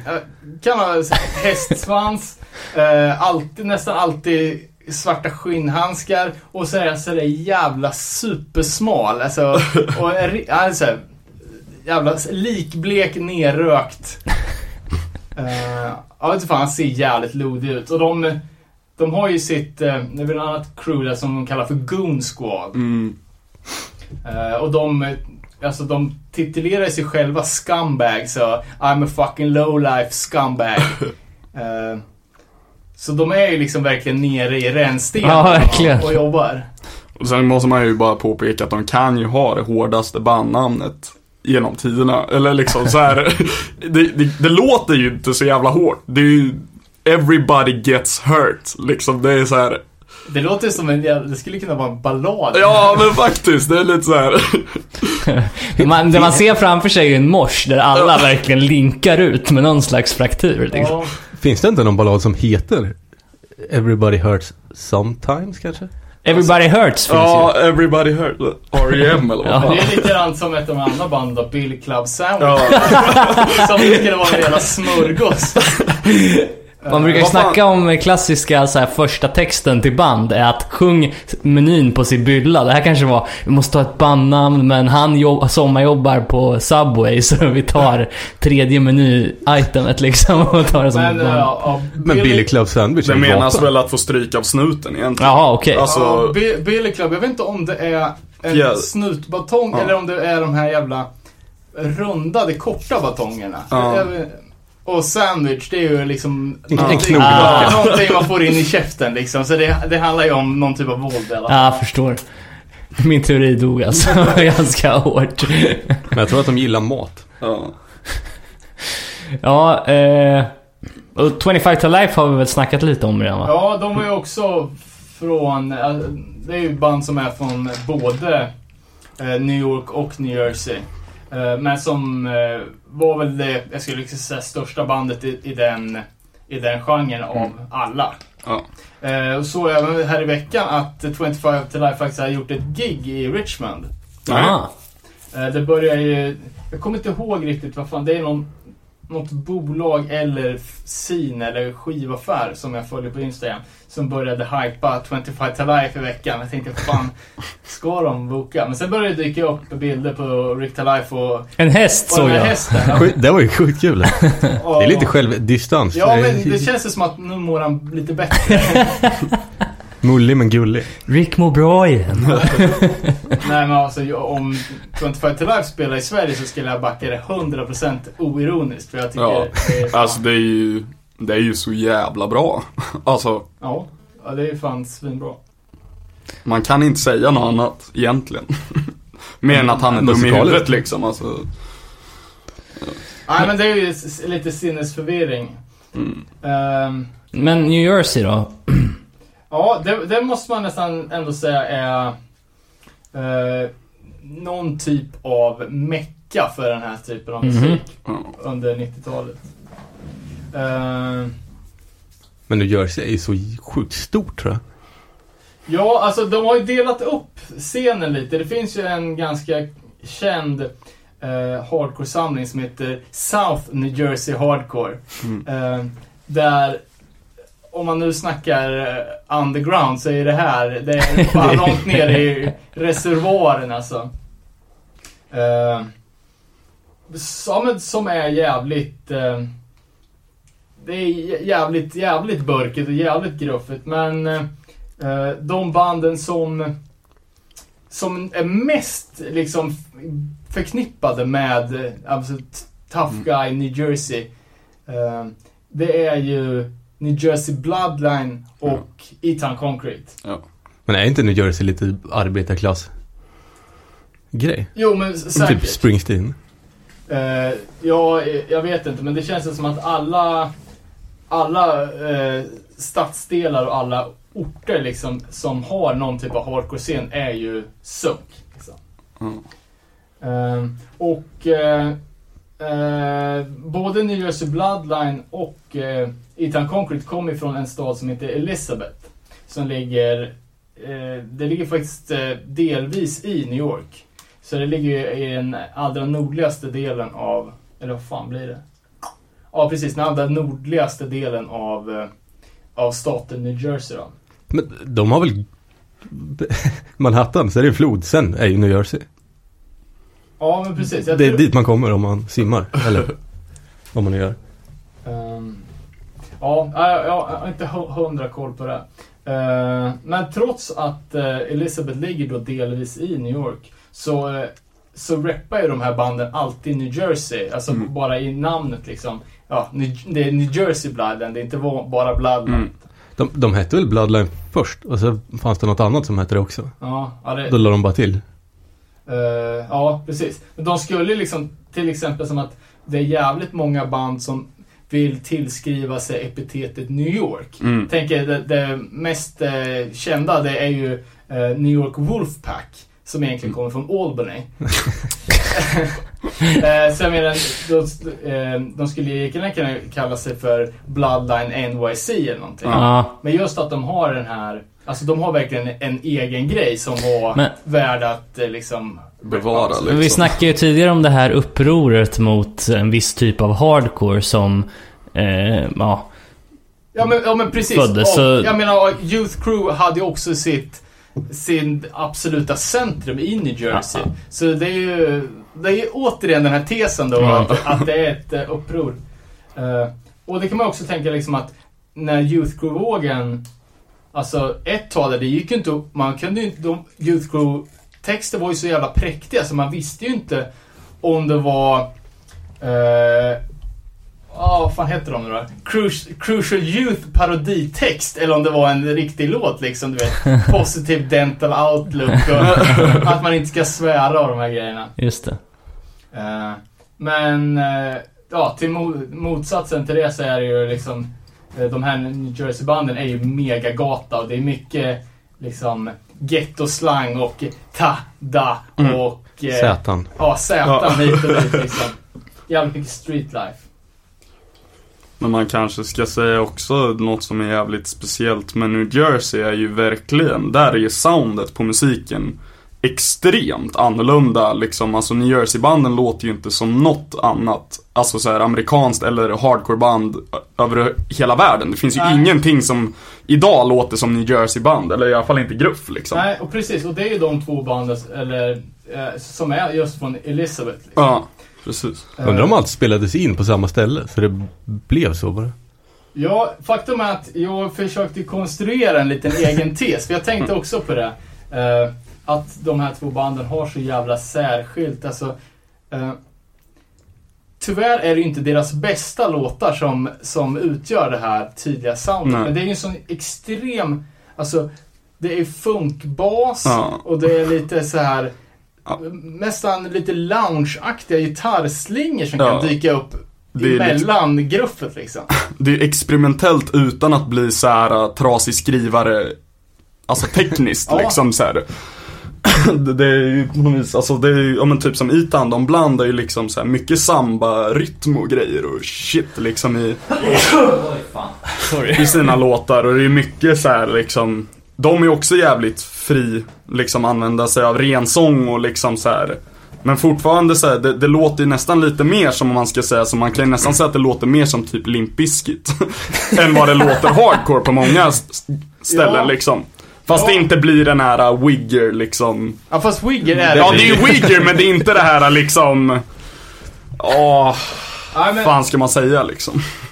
nej men precis, och det är de här funkgrejerna som Ja. är alltså som är så utmärkande och som är så jävla malplacé. Ja, Eh, så jag började tänka då bara, fan det, alltså, det måste ju finnas någonting i vattnet här i Elisabeth liksom att det att funken måste komma därifrån. Eh, Eh, och det gjorde den ju inte. Den, funken är ju från New Orleans då. Eh, men jag kunde inte släppa den här tanken så jag började, började så här, frekventa lite funksidor på nätet. Eh, då kom jag i kontakt med P-funk. Som tydligen är en ja, men subgenre. Eh, och som eh, som typ eh, ja, grundades av ett kollektiv eh, som heter Funkadelics. Eller Funkadelic. mm. Eh, som, eh, som det här gänget då, det var liksom, alltså de största funkartisterna, typ Bootsy Collins och George Clinton och alltså massor. Eh, och P-Funk då är för att den kommer från Plainfield, New Jersey. så ligger en och en halv mil utanför Elizabeth. Åh fan. Eh, Så det är ju sjukt hur man kan eh, liksom eh, hitta på någonting själv och sen ändå leta fram att det kanske finns trots allt någon koppling till den här hemmasnickrade teorin. Ja, jävligt intressant faktiskt. Fan, jag såg någon trailer för någon Process Church dokumentär idag. Då var ju Funkadelics med som någon typ av, att de var med i det. All right. Fan vad fett. Nu Nu är- knutit ihop på det här också. Ja, men i alla fall, jag tycker det är nästan, ja men så, som det här nu som vi snackade om i början. Med Skvaller Records, Arabens Anus och allt hänger till med fan ihop. Ja, ja, för fan. På med foliehatten och in i dimman, höll jag på att säga. Eh, men, eh, ja, jag, jag tänkte nästan att vi skulle spela en New Jersey Bloodline-låt. Eh, och det här är inte en av de funkigare låtarna, utan en av de bästa. Uh, vilken ska vi köra? Det är väl typ antingen Fist, eller Fist, Be Afraid Ska vi köra på Fist? Vi, vi, vi, Never again, my ears are closed.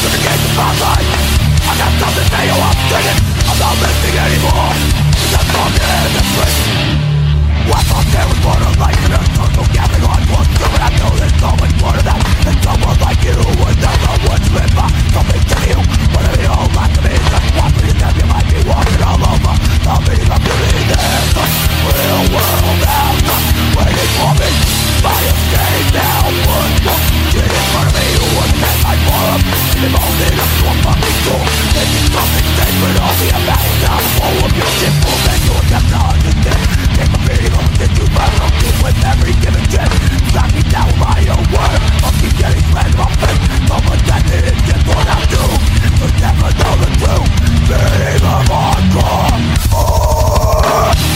Never asked to be in I don't sleep that I'm your multi walks away when you want to get the day You've just not nothing you You may walk away around and miss it. You might not like what I'm about to say So don't even fucking listen The rules are no rules at the dead Let you run your mouth, I'm a dead Don't talk about unity ever again. My ears are closed Come to the bed. I'm a dead.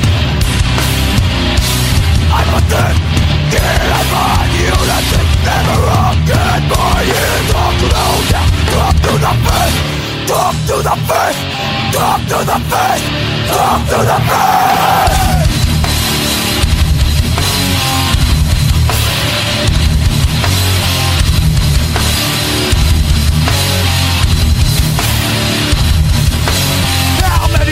must I make rolling out of your fucking ear. This is an hourglass running out of steam Filling up with the future hell time. In at the end. No room for no room at the pit If you run your mouth as a tip Don't talk about unity Ever again my ears are blown Never talk to the pit I'm a dead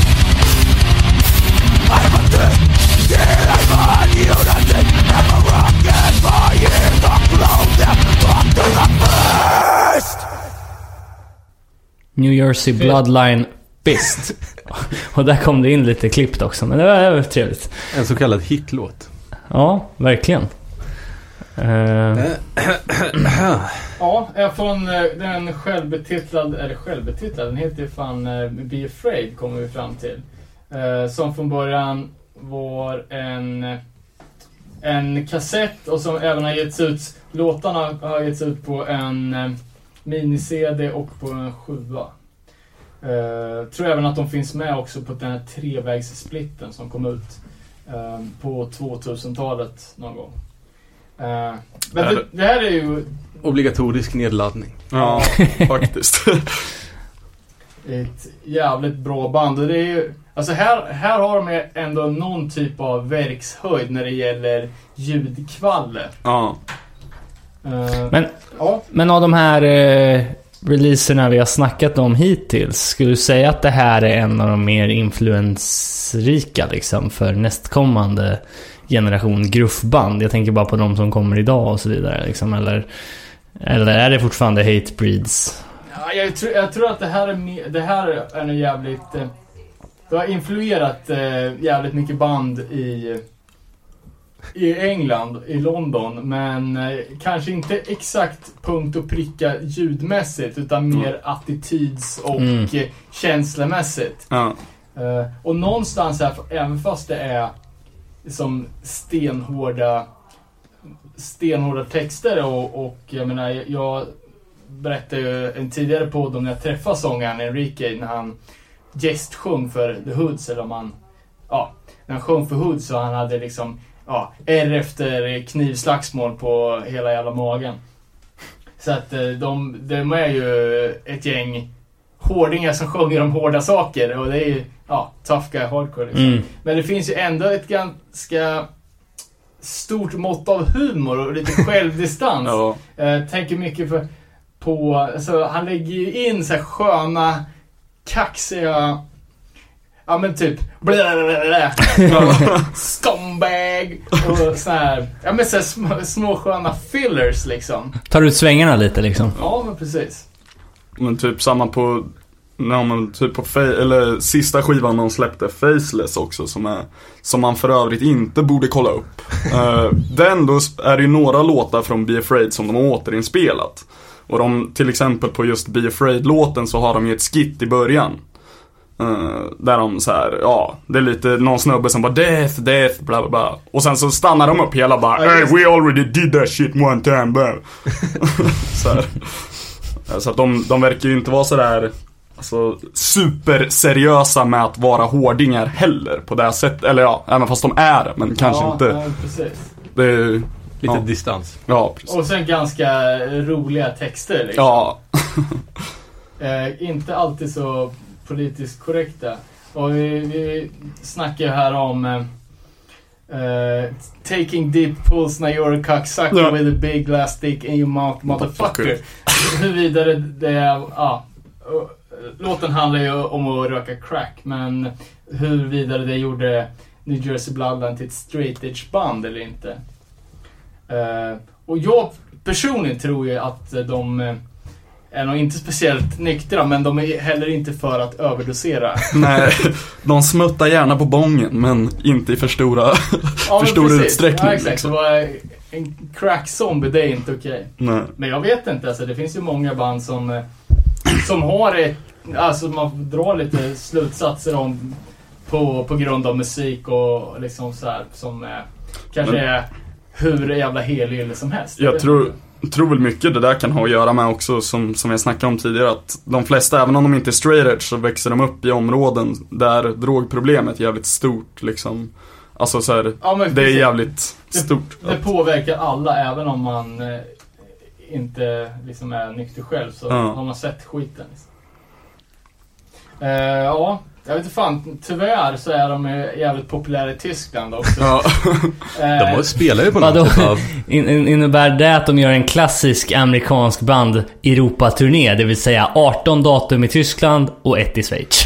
ja, De spelar på något Filled with Hate en gång, ja, tror jag. eh, ja, precis. Och jag tror att de, de, eh, eller jag vet att de har öppnat With Full Force en gång också på, på någon gång tidigt 2000-tal. Eh, men jag har för mig att valde att inte dra på den här With Filled, with Hate-festen för att det är så jävla dålig stämning. Eh, inte Va? fa- Även fast eh, det hade varit sjukt fett. Men vadå dålig stämning? Ja men de är ju så jävla jobbiga. De är så jävla tyska menar du? jag skojar. Ja men du vet Har inte ni spelat där Robin? Alltså, Nej. jag tror det var värre, du vet alltså Om vi snackar nu om gruff och beatdown och så här, alltså när den här nya vågen av av beatdown kom som eh, Ja, som jag är ganska säker på introducerades av Shattered Realm liksom. Mm. Då fick ju den ganska, ganska stort genomslag i Tyskland. Eh, och de Och i har- Sverige i och för sig. Ja, absolut. Men att eh, tyskarna hade lite svårare att hantera det här. eh, så liksom, det var ju väldigt mycket vita, vita fuboställ och guldkedjor och sen bara vet, sparka ihjäl folk. Eh, så det var lite osoft att dra på spelningar. Mm. Men eh, New Jersey Bloodline har väl ändå turnerat Finland? Ja, det skulle jag kunna tänka mig. För, för när vi var där över och lirade, då en av snubbarna som bokade dem, eller som bokade alla våra spelningar, eller den större delen av dem i alla fall. Eh, nu vet jag inte vad han heter, men han heter AV Vedenpä på Facebook i alla fall. Han, han sa att han hade en live-DVD med New Jersey Bloodline. Ja, Som man själv hade spelat in eller Ja, som... som han själv hade spelat in liksom. Men, eh, Och Som jag- bränt ut på en DVD. ja precis. som han liksom, ja. Jag vet inte, jag försökte få tag i den där men jag har inte fått, fått den än. Ja. Du får köpa lös den, du köper lös onkel. Split-DVD. Pang. ja DVD är sjukt underskattat format. Uh, ja, kan även säga att eh, de medlemmar från New Jersey Bloodline har massa band, både tidigare och, eh, och senare. Eh, ett, ett som var jävligt fett tycker jag, rätt så jävla okänt band som heter Fat Nuts från New Jersey. De har fan inte jag Eh, hört. Nej, jävligt, eh, jävligt studsig och, bra hardcore. Det är Mm. riktigt unga kids. Eh, Trummisen som gick vidare till, eh, till New Jersey Bloodlines eh, var bara 15 år. Oj. Eh, men de är duktiga, duktiga musiker och eh, det är jävligt bra. Fett. Man kanske ska Släppte nämna, Rick. Det lär ju inte vara jättesvårt att få tag i. Nej, för fan. Nej. man kanske ska nämna, vad heter de? Homicidal. Ja, precis. Som också delar medlemmar med Bulldoze. Ja, det är väl någon typ av osabbar. Det är folk Ja. från eh, Crown Thorns, Bulldoze, New Jersey Man och... Ja men precis. Ja men det tror jag väl, han som, det är väl samma snubbe som lirar i Agents of Man, som lirar i Bulldoze och Homicidal och, eller ja, Train of Thought som blev i Agents of Man sen. All right, ja, Men har Homicidal släppt någonting? Ja, de har ju släppt en Det var bara demo. fyra låtar. Ja, de har släppt en Violent Music for Violent People och sen så har de släppt en fullängdare som heter State of Mind. Som är så jävla bra men som inte går att få tag på någon annanstans än, alltså det går inte liksom Går det att går ladda att- hem eller? Nej, det går inte att ladda hem. Det går bara att höra live. Ja, det går bara att... Och i Finland för där finns det en live-DVD på. Har vi några mer ställen som vi behöver beta av? Eh, Jag vet inte vad klockan säger. Alltså, vi har ju, det är inte på den direkta östkusten, men Baltimore Mm. eh, har ju en del svängarband. Det fanns ju även en del eh, delband ända ner i Florida. Eh, men det känns som att eh, om det vi- är plus 30 grader i studion och vi ska väl ta upp de få banden som fanns på västkusten också. Och kanske talla lite på något nytt. Så Mm. Mm. kan inte bli för långrandiga. Mm. Kan även säga medan vi nu innan vi avslutar New Jersey Bloodline då. Eh, de har ju en jävligt utförlig Wikipedia-sida här. Ja. Och det som vi fastnar mest för är ju huruvida de med flit har, har stämt eh, stämt ner för lite.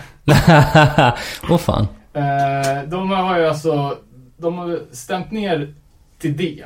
Men så står det att standard tuning is a micro is micro-tuned slightly sharp. Så de har alltså stämt ner till D och sen stämt upp pyttelite. Aha. Men jag tror man stämmer upp ett halvt tonsteg. Så det blir den hashtag-grejen. Okej, men så är det bara micro... Ja. Det är något mittemellan. Diss. Ja, det heter ju Ja. något sånt. Hmm. De spelar alltså i diss. De spelar dissig musik i diss. Ja, jag, är- jag är inget sånt där stämningsgeni så det, Mm. kanske, det kanske är helt naturligt. Det såg bara jävligt... Eh, De gjorde det bara för att det skulle se jävligt hårt ut om man tog det, översatte deras stämning på svenska. Det var kul att de också hade en fun facts about New Jersey Bloodline. Ja, som var typ Ruta så här längst 20 ner. sidor, sidor lång. Kan du dra något därifrån eller? Jag har inget internet här inne i den här bunkern. Okej. jag vet inte fan. Det, det Men värt att kolla in kan man ju säga. För Mm. fan den bäst, mest utförliga Wikipedia-sidan jag sett på om ett hardcore-band som inte ens existerar knappt liksom. som har, ja, och framförallt kolla in uh, Be Afraid. Vare Ja. sig det är eh, en samling CD eller sjua eller kassetten då. New Mm. Jersey Bloodlines eh, absolut bästa verk. Mm. Eh, intressant De hade- är också att de har samma omslag på jävla massa grejer. ja. Kassetten, CDn och splitten pryds ju eh, av eh, någon typ av målning som någon i bandet har gjort på John Wayne Gacy. Och det är ju, ja, jag fan vi, hur var det här nu då? Allting hänger ihop. Eh, John Wayne Gacy var ju väl den här mördaren som, eh, eh som, som klädde ut sig till clown och så satt på kåken och ritade omslaget till Gigi Allen-affischen. Just det. Eh, kan även tilläggas att sångaren som kallar sig för Wreck Havoc ofta sminkade sig som en, någon typ av clown. Ja. Så han såg precis ut som en juggalo. och vi har ju haft, nästan haft ett juggalo-avsnitt. Precis, så och, och Monument har gett ut Wreck Havoc på den skandinaviska marknaden. Så att, Och så, Dock inte samma nej, men ändå. han hade ju för övrigt också hästsvans som vi snackade om förut. Everybody gets hurt. Vi, må, vi måste gå vidare nu innan vi börjar circle jerka för mycket här. Eh, hade du något på Baltimore eller?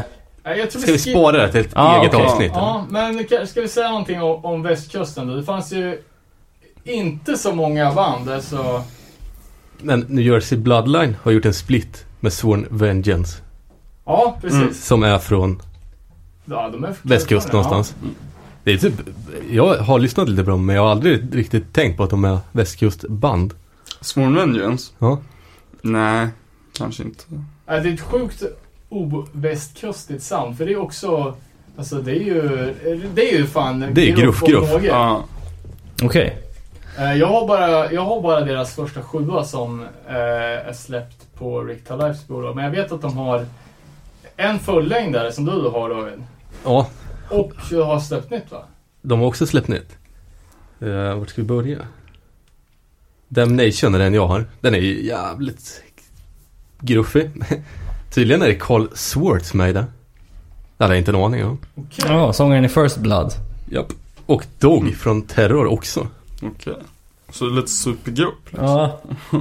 Innan. Okänd supergrupp. Men sen har jag har för mig att jag läst någonstans att sången skulle vara ett scumbag. Men jag hittar fan inte det. Okej. Så han är hel ylle än så länge. en, en, en scumbag för att han kallar sig själv för scumbag som Everybody Gets Hurt eller har han... Har Jag tror han har gjort shady stuff. Okej. Men att de hade släppt en ny skiva hade också gått helt förbi mig. Mm. Alltså, för de har väl släppt en split med Sainthood va? Om jag inte minns fel. Ja, ja, det gjorde de ju typ förra året. Ja, men har de släppt en platta till? Ja, Ja, det- en egen ja, fan. fullängdare Ja. som fanns på Spotify. Det är lite så här Okej. utav ett band som ligger under radarn för mig men som jag inte så toklyssnat på Nej. liksom. Jag lyssnade lite snabbt på det. Det lät ganska bra. Jag tror du skulle gilla det Dan. Ja, ja jag gillar ju Det är ju mesta. typ, typ metalcore fast ändå inte. På något sätt. Ja, det är ganska kul nu när vi har börjat snacka om de här banden som är, som är eh, och alltid har varit jävligt små att det börjar dyka upp på Spotify. Mm. Eh, jag typ hade inga förhoppningar på att hitta varken Billy Club Sandwich eller Everybody Gets Hurt. Men båda fanns ju med Typ det mesta Ja. liksom. Fan. Jag tror allt Back to Basic finns på Spotify. Oh. Man kan ju se längst ner vad det är för skivbolag. Det brukar alltid stå där. Det var som fan. Ja. Men den första Sworn Vengeance-grejen fanns också. Så jag, jag tror att det är någon typ av reissue på den första. Men den är, det är gruffigt. Men det, det är lite roligt då i så fall för initialt när vi började snacka om grupp för det här avsnittet så tyckte jag att du nämnde Dan att det här var någonting som var högaktuellt från början av 90-talet till liksom tidigt 2000-tal och sen tog det stopp. Men Sworn Vengeance är ändå ett band som ger ut saker idag som är nytt. Men, liksom. men det är lite som Hatebreed. Det är inte, Ja. Det är inte det riktigt är inte samma sak. 90-talsgruff liksom. längre. Nej, Nej. och de har ju alltså, sä, säg att de kickar ut en 798, en fullängd 2000. Okej. Sen Jag tror de hade något superbreak Ja, och sen kom precis. tillbaka. Mm. För det är ju, konstigt nog så är ju den här typen av musik lite mer i ropet nu än vad den någonsin har varit. Ja. Jag tror, tror Sworn Vengeance fick lite mainstream eh, uppmärksamhet för gitarristen heter Brian Baumgarter. Vilket även Ah, en skådespelare i The Office heter. Mm. Så gjorde de en artikel med han typ och pratade om bandet med skådespelaren. Jaha, fan vad sick. Han visste inte om det antar jag. Eller var det, Jo, han nej, de delar bara namn, det är inte samma. nej, de delar namn. Ja, Jo, uppenbarligen visste han det. Han typ svarade ja. Ja, det finns tydligen ett band. Hoppas de är bättre på att spela än vad jag är. Oh, damn. Undrar om det är så att han har hört av sig då och försökt. Bonda lite över att vi har samma namn. Eller tvärtom. Eh, ja, Det är han som spelar Kevin i The Office om någon har sett det. Ja, fan inte gjort. tyvärr inte. Eh, jag funderar lite på så här eh, band idag som man lyssnar på som eventuellt anammar den här gruffstilen. Eh, var inne lite på, på Warhound men som mer är liksom jag har känt är åt beatdown-hållet liksom. Men nu när vi pratar om det och jag har fått det beskrivet för mig så känner jag väl mer att King 9 faller in på, på det lite bättre. I alla fall eh, Scared to Death som Ja. de släppte 2013. Jag tycker ju att fan, just med King 9 är som jag har försökt säga till alla nu senaste tiden, att det är fan bandet som, alltså, gör det där nästan bäst. Alltså de låter i princip som en ny, alltså de, en ny version utav Everybody Gets Hurt tycker jag. Alltså för de verkligen tar det här liksom, riffa med jävligt, alltså, inte mycket bas i gitarrdissen liksom. Det är jävligt diskant dist. Skum fråga. Jag trodde att de var från England. King 9? Ja. Ja, Nej. det Long typ. Island. Precis. Men för dem låter ju väldigt så här liksom, ja, jävligt gruffigt liksom. Mm. Alltså det är Ja men också det här med, med sången, att Ja. det är liksom inte Eh, ursäkta fullt uttryckt men growl-sång. Nej. Utan att det är mer grunt. Ja men verkligen liksom. Det låter som en arg fotbollsfarsa mer än vad det gör liksom någon. Men nu vet ju jag till nästa gång någon frågar ja, men vad är det här King 9 då? Det är gruff, säger jag då. Ja, Och jag, och jag vet, från Long Island. eh, Skulle, ja. Det tycker jag att eh, alla kan börja, börja sprida uttrycket gruff. Jag tycker det är fan Mm. jävligt klockren beskrivning på en, en genre. ja. Men som du var inne på Robin också med Warhound. Mm, Det är kanske inte riktigt, alltså, de är ju från en stad, eller de är ju från Chicago. mm. Och där, tycker jag, det är ju fan nästan typ om man ska säga den nya mecka fan för hård musik i, i USA nu liksom. På något vis. Alltså för de har ett extremt, i alla fall när det kommer till den hårda hardcore så har de ett jävligt eget sound liksom. Right. Fan, jag är så jävla dåligt inlyssnad på allting efter 99. Ja. Är- Vilka band kom från Chicago då? Nu, det är väl, ja det är ju, Warhound kommer från Chicago och sen så Jons nya, eller Johns nya band Malintent är ju därifrån. No Zodiac är No från Zodiac, Chicago. ja precis. Chicago. Och sen uh, Bodybag är också något nytt som delar medlemmar från om det är No Zodiac och Warhound. Och sen så det finns en drös mer bitter thoughts och grejer. Alltså det är så här, de, jag tror att som, de kallar det mer för hardstyle. Är inte det något En som till techno parallell. Still Nation claimar också? Jo men Jo, precis, det- det är liksom så här. jag tror att de som var först med att köra den grejen egentligen också är ju Lifeless, som vi har glömt att nämna som ett nytt band. Som Från kör New på, Jersey. ja men precis, som också är från New Jersey, som kör, det är ju liksom så här. Det, det blir liksom, nu för sig No Zodiac kanske mer beatdown, men typ som Malintent och Warhound och Lifeless och de här kör, det, det är jävligt hårt hela Mm. tiden liksom, men det går aldrig ner och blir beatdown på det här sättet att de bara upprepar samma tråkiga liksom tjugg liksom. Ja. Precis. Utan det är så här, det är så hårt så att du vill fan typ dra pannan i marken hela tiden liksom. Men det blir aldrig tråkigt utan du vill bara fortsätta liksom dra pannan i marken och vara nöjd med Men det. jag, jag håller med. Det var som man... Jag, jag har både Nasty och eh, eh, No Zodiac på min, min playlist liksom. Mm. Och, det, och samma sak med Lifeless liksom. Mm. Det, är, det är jä- alltså... Det är sån klasskillnad på de tunga partierna liksom tycker jag. Ja. Även om Nasty är svintungt och bra men liksom när man hör Lifeless eh, Framförallt den där från 2012 med... Eh, ja, Ja, Lifeless har ju alla ingredienser för ett gruffband. Ja men precis. Looken, texterna, omslagen, Ja. Ursprunget. ursprunget Ja. såklart. Har Ja. glömt något? han, ansiktstatueringarna. Ja. Eh, Eh, dock ett, ja, klockrent modernt gruffband. Dock tycker jag inte att eh, No Zodiac lever upp till den hypen de har. nej, nej, det kan jag. Tycker du inte? Jag tycker de är mer coola än bra. Ja men det ska... Eller ä- även fast jag inte vet varför jag tycker de är coola mer än deras typ layout på skivor och sådär. Men det är typ en cool grej att det är så här Ja, nej jag vet inte fan. krustsång på bitan liksom. Ja, jag såg någon ny eh, No Zodiac, eller ny vet jag, jag såg No Zodiac t-shirt där det stod Slam Beatdown. Mm. Så jag vet inte om de har börjat blanda in eh, Slamming Death Ja, eh, i och för sig. influenser. De har ju släppt Eternal Misery i år. Jag har inte lyssnat på den så jag ska inte uttala mig men eh, Population Control är ju fan... Alltså grejen med den har, skivan... har de släppt tre plattor nu? Eh, ja, de, Eller- Burning Hell var ju en EP. Eh, Ja, men just det, två ja. fullisar.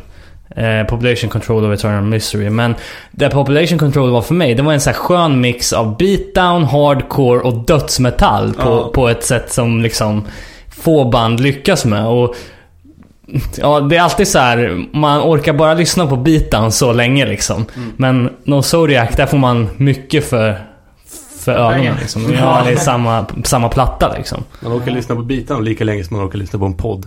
27 minuter. Jag skulle säga tills man har matat av alla hitsen. det, Och, och för inte att glömma de stenhårda texterna. ja, precis. Jag såg fan på tal om beatdown så vi alla är ju bekanta med 45 Stainless. Mm.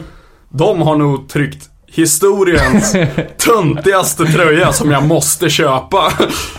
Det, vad fan, det, är- det är bara så här 45 stainless och så, så på ryggen tror jag står There's no such thing as meaningless violence or ghetto beatdown. Alltså, det, ja, det är så jävla nice. Ja, det är fan det hårdaste morskålet någonsin i en av deras låtar när de skriker Vad fan på finska. Jag bara, Mitta bitto! Ja, fan. Börjar spåra lite nu. Har, har vi något mer vi ska nämna i det här gruffträsket eller? Ett band vi har glömt är Hoods. Ja, just Om det. vi ändå skulle prata västkust. Ja, Typ. exakt. Ett av de få banden från, från västkusten eh, som faktiskt började som mer av ett ordinärt eh, old school hardcore-band men som gick över till att bli ja, lite av eh, pionjärerna i, inom både gruffen men sen också inom liksom den jag vill säga moderna Ja. beatdownen. I alla fall jävligt eh, Hårt. ja, jävligt breakdown-baserat. Jag såg även att de har släppt en ny skiva förra året. Det hade jag också helt missat. Ja, fan, jag tror jag har missat allt de har släppt sen King is Dead eller vad fan är det? Därefter kom det två skivor som inte är så jävla bra. Mm. Alltså jag, jag har fan för mig att The King is Dead kanske inte håller idag Jo, den, jo, jo, Den- jo. Ja, är det den med. Coward och de här? Ja. ja, ja. Jag skulle kunna tänka mig att den håller men vi får väl... Den är pissbra. ja. Men det var ju också när liksom det bara var transportsträcka med punkkomp. Ja. Sånt jävla breakdown liksom. Jävligt, jävligt udda faktiskt. Har du eh, eh, några nyare tips på band, Love, som... Ja, som jag hade ju fan lite grejer alltså. Nu kanske inte det är just gruff, gruff liksom. Det, det är ju lite mer men nyare band som jag tycker man absolut borde kolla in som verkligen har det här, alltså hårdare soundet utan att bli direkt beatdown. Då tycker jag nog typ de tre värda, eller ja, det man ska kolla in. Då är det ju typ, alltså Empire of Rats. Ett band som ganska nyligen har lagt ner nu. Som släppte två demos som är från, vad fan, vi kollade upp det här förut. Från, eh, Alltså det är, ju typ, det är ju typ nästan den viktigaste ingrediensen för att man ska gilla ett band. Det är att de precis har lagt ner. ja, Då är det ju fan 100% av gången. eh, de är från, fan, eh, de är från Ohio någonstans i alla fall. Och de släppte en demo. Och sen typ en, Sjua ja, två spår, en sjua liksom. Jag och sen släppte de en fullängdare. Jag såg dem på This is Hardcore. Ja, och Köpte även sjuan till mig med, när de har gjort om eh, eh, omslaget och har, har en gullig kattunge Ja. och så heter den Empire of Cats. Columbus, Ohio var de ifrån. Men den fullängdaren de släppte, demosarna är pissbra också tycker jag, men fullängdaren eh, är nog, tror jag det skulle säga, det bästa de har gjort fan. Den är riktigt jävla bra. Känns som att den är brun med råttor. Ja, precis. Brun med råttor. Eh, röd Lite, text. lite såhär no warning-ritad. Ja, men precis. Det är lite så här, ja, dataritat liksom på något vis. Ja, fan jag gick inte riktigt igång på det men det var mest för det här jävla fula omslaget. Ja. Men jag, ska, jag ska ge det en, en ärlig chans alltså. Sen har vi ju Steel Nation, fast det kanske man, det ska man kanske inte rä- räkna in som ren gruff kanske på det här sättet heller, men Vi kategoriserar in det som hardstyle. ja, hardstyle Det liksom. var det för- första bandet jag hörde använda det begreppet. Så tycker jag eh, Ja. känns adekvat. Jävligt bra i alla fall, som verkligen tar det liksom, gör en egen grej utav hård hardcore på något vis. För det kan jag tycka är lite gruff på något vis, att man gör en egen grej utav redan existerande, så här, Ja. alltså på något vis. Och sen så, ja, som jag var inne på förut, Lifeless. Ett band man verkligen borde kolla upp. Nu är det här kanske alla band som egentligen inte är så dagsfärska, men 2000, efter 2010 i alla fall, Ja. tänker jag. Pysslar inte Lifeless med något nytt? Uh, jo, Lifeless, då är det några medlemmar som har, som heter. Maggothmouth. Ha, har de lagt ner? Vänta. Lifeless? Ja. Nej, de släppte ju nyss en skiva också. Dream. Fast den tyckte inte jag, det var ju fan en besvikelse tycker jag. Jag Ja. tycker ingenting de har släppt har riktigt gått upp till No Love for the World standard liksom. Men Nej, Den exakt. sjuan efter är ändå ganska bra. jävligt, wow, jävligt bra men wow. lite, ja. Jag vet inte, det, det är lite så här att de det, det verkar vara svårt för de här banden att riktigt kunna hålla uppe lågan i, utan att falla in i det här liksom Att bara slö ner låtarna liksom För det är många, men sen också Innan jag glömmer bort det, kolla in Malintent som är Jon från Warhounds nya Ja. De släppte eh, en demo förra året som heter New Breed Också Kan det vara nya vågens New Part Breed? tre. Ja. Ja, exakt. Mm. Eh, den är fan pisshård alltså. Men det är lite en mix av liksom, ja, mix av beatdown men ändå inte riktigt liksom. Det är jävligt tungt men jag tycker inte det är beatdown på något vis. Men det, alltså, jag tror nästan inte det kan komma eh, några band som låter som riktig 90-talsgruff. Alltså inspelningstekniken är för bra. Ja men Du kan, precis. göra, du kan spela in en låt med en iPhone som är bättre än en Back to Basics 7 liksom. Ja. Du får göra black metal-stil och göra det dåligt med flit. Mm. Ja, fett. Svårt att få till. Känner vi oss klara med gruffen eller? Halvvägs. Alltså, men det- man ska kan ha sagt mycket mer men det är så sinnessjukt relevant. Ja. Ja, fan. Eh, då säger vi så. Fan, eh, innan vi avslutar det här, den här veckans avsnitt så tänkte jag att vi skulle lansera ett nytt segment här som vi ska ha lite på rullande schema. Eh, bara för att det ska bli värt att hänga i ända till slutet här så ska man få en sån här klassisk Buzzfeed käftsmäll i form av en eh, topp 5-lista eh, med valfritt tema. Eh, En så kallad klickmagnet. Ja, exakt. Man får klicka mellan varje grej du ska läsa. Så planen är att vi ska rulla den här mellan oss från avsnitt till avsnitt. Eh, Den här veckan har ju jag då, för att föregått med ett gott exempel, förberett en, en topp 5-lista som kommer lite från den här eh, verb, eh, hardcore bandnamnsgrejen som vi snackade om med give och guidance. Eh, som du, ja, som du var inne på Danne. Eh, och jag har försökt förutspå lite här vad som kan komma de närmsta fem åren och vad som kan bli nästa grej. Och då tror jag att Ja, jag vill presentera här en topp 5-lista på, på bandnamn som kommer bli nästa stora grej. Det vill säga att de kommer härstamma från rollspel. Så... with, ja, without further ado. Att, eh, så är det här min topp 5-lista på nya bandnamn som kommer att trenda från rollspelsträsket. Eh, på femte plats, Mount. Känns kompatibelt, Skulle kunna vara. tycker jag. Eh, Youth Crew-band från eh, Leeds. Eller hur? Eh, Såklart. Som släppte två sjuor och sen inte mer. Nej, exakt. Eh, på fjärde plats, Spells. Det känns ju också som att eh, man skulle kunna... Crossover från, från Texas. Eller hur? på tredje plats, en liten ord- ordvits. Still in med två N. Ja, kanske. Kanske in då som en slags medeltida krog eller bar. Ja men... Vad är det? Det är ja, ett typ No Warning. experimentellt. Ja. Det är eller såhär bärsdrickar hardcore. Ja, eller hur? Nya Blood for Blood Ja. Eh, på andra plats, Forge. Alltså, s- Där har smide. vi veganmanglet liksom. Forge to Flame. Och, ja, och på första plats då med lite drum roll här.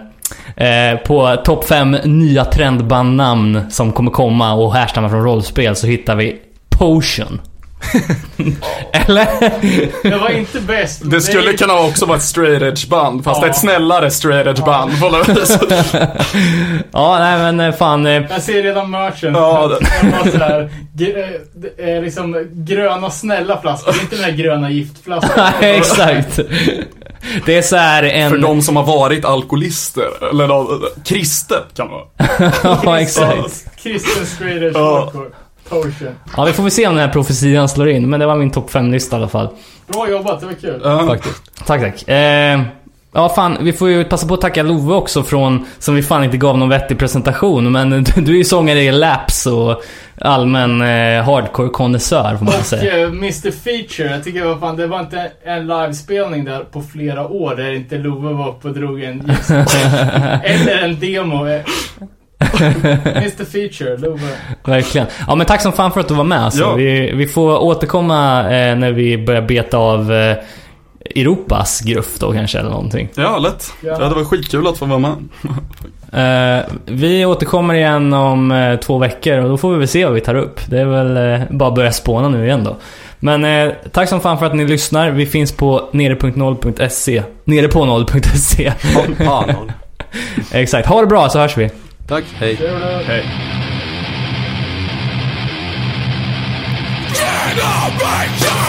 To the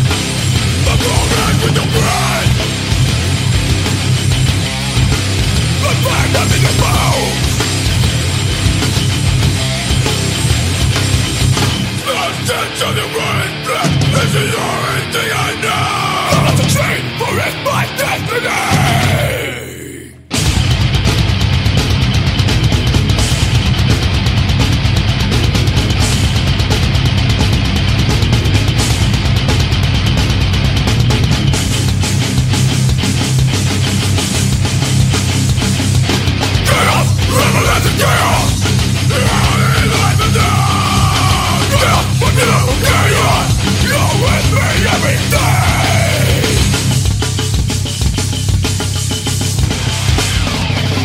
Get up, you let.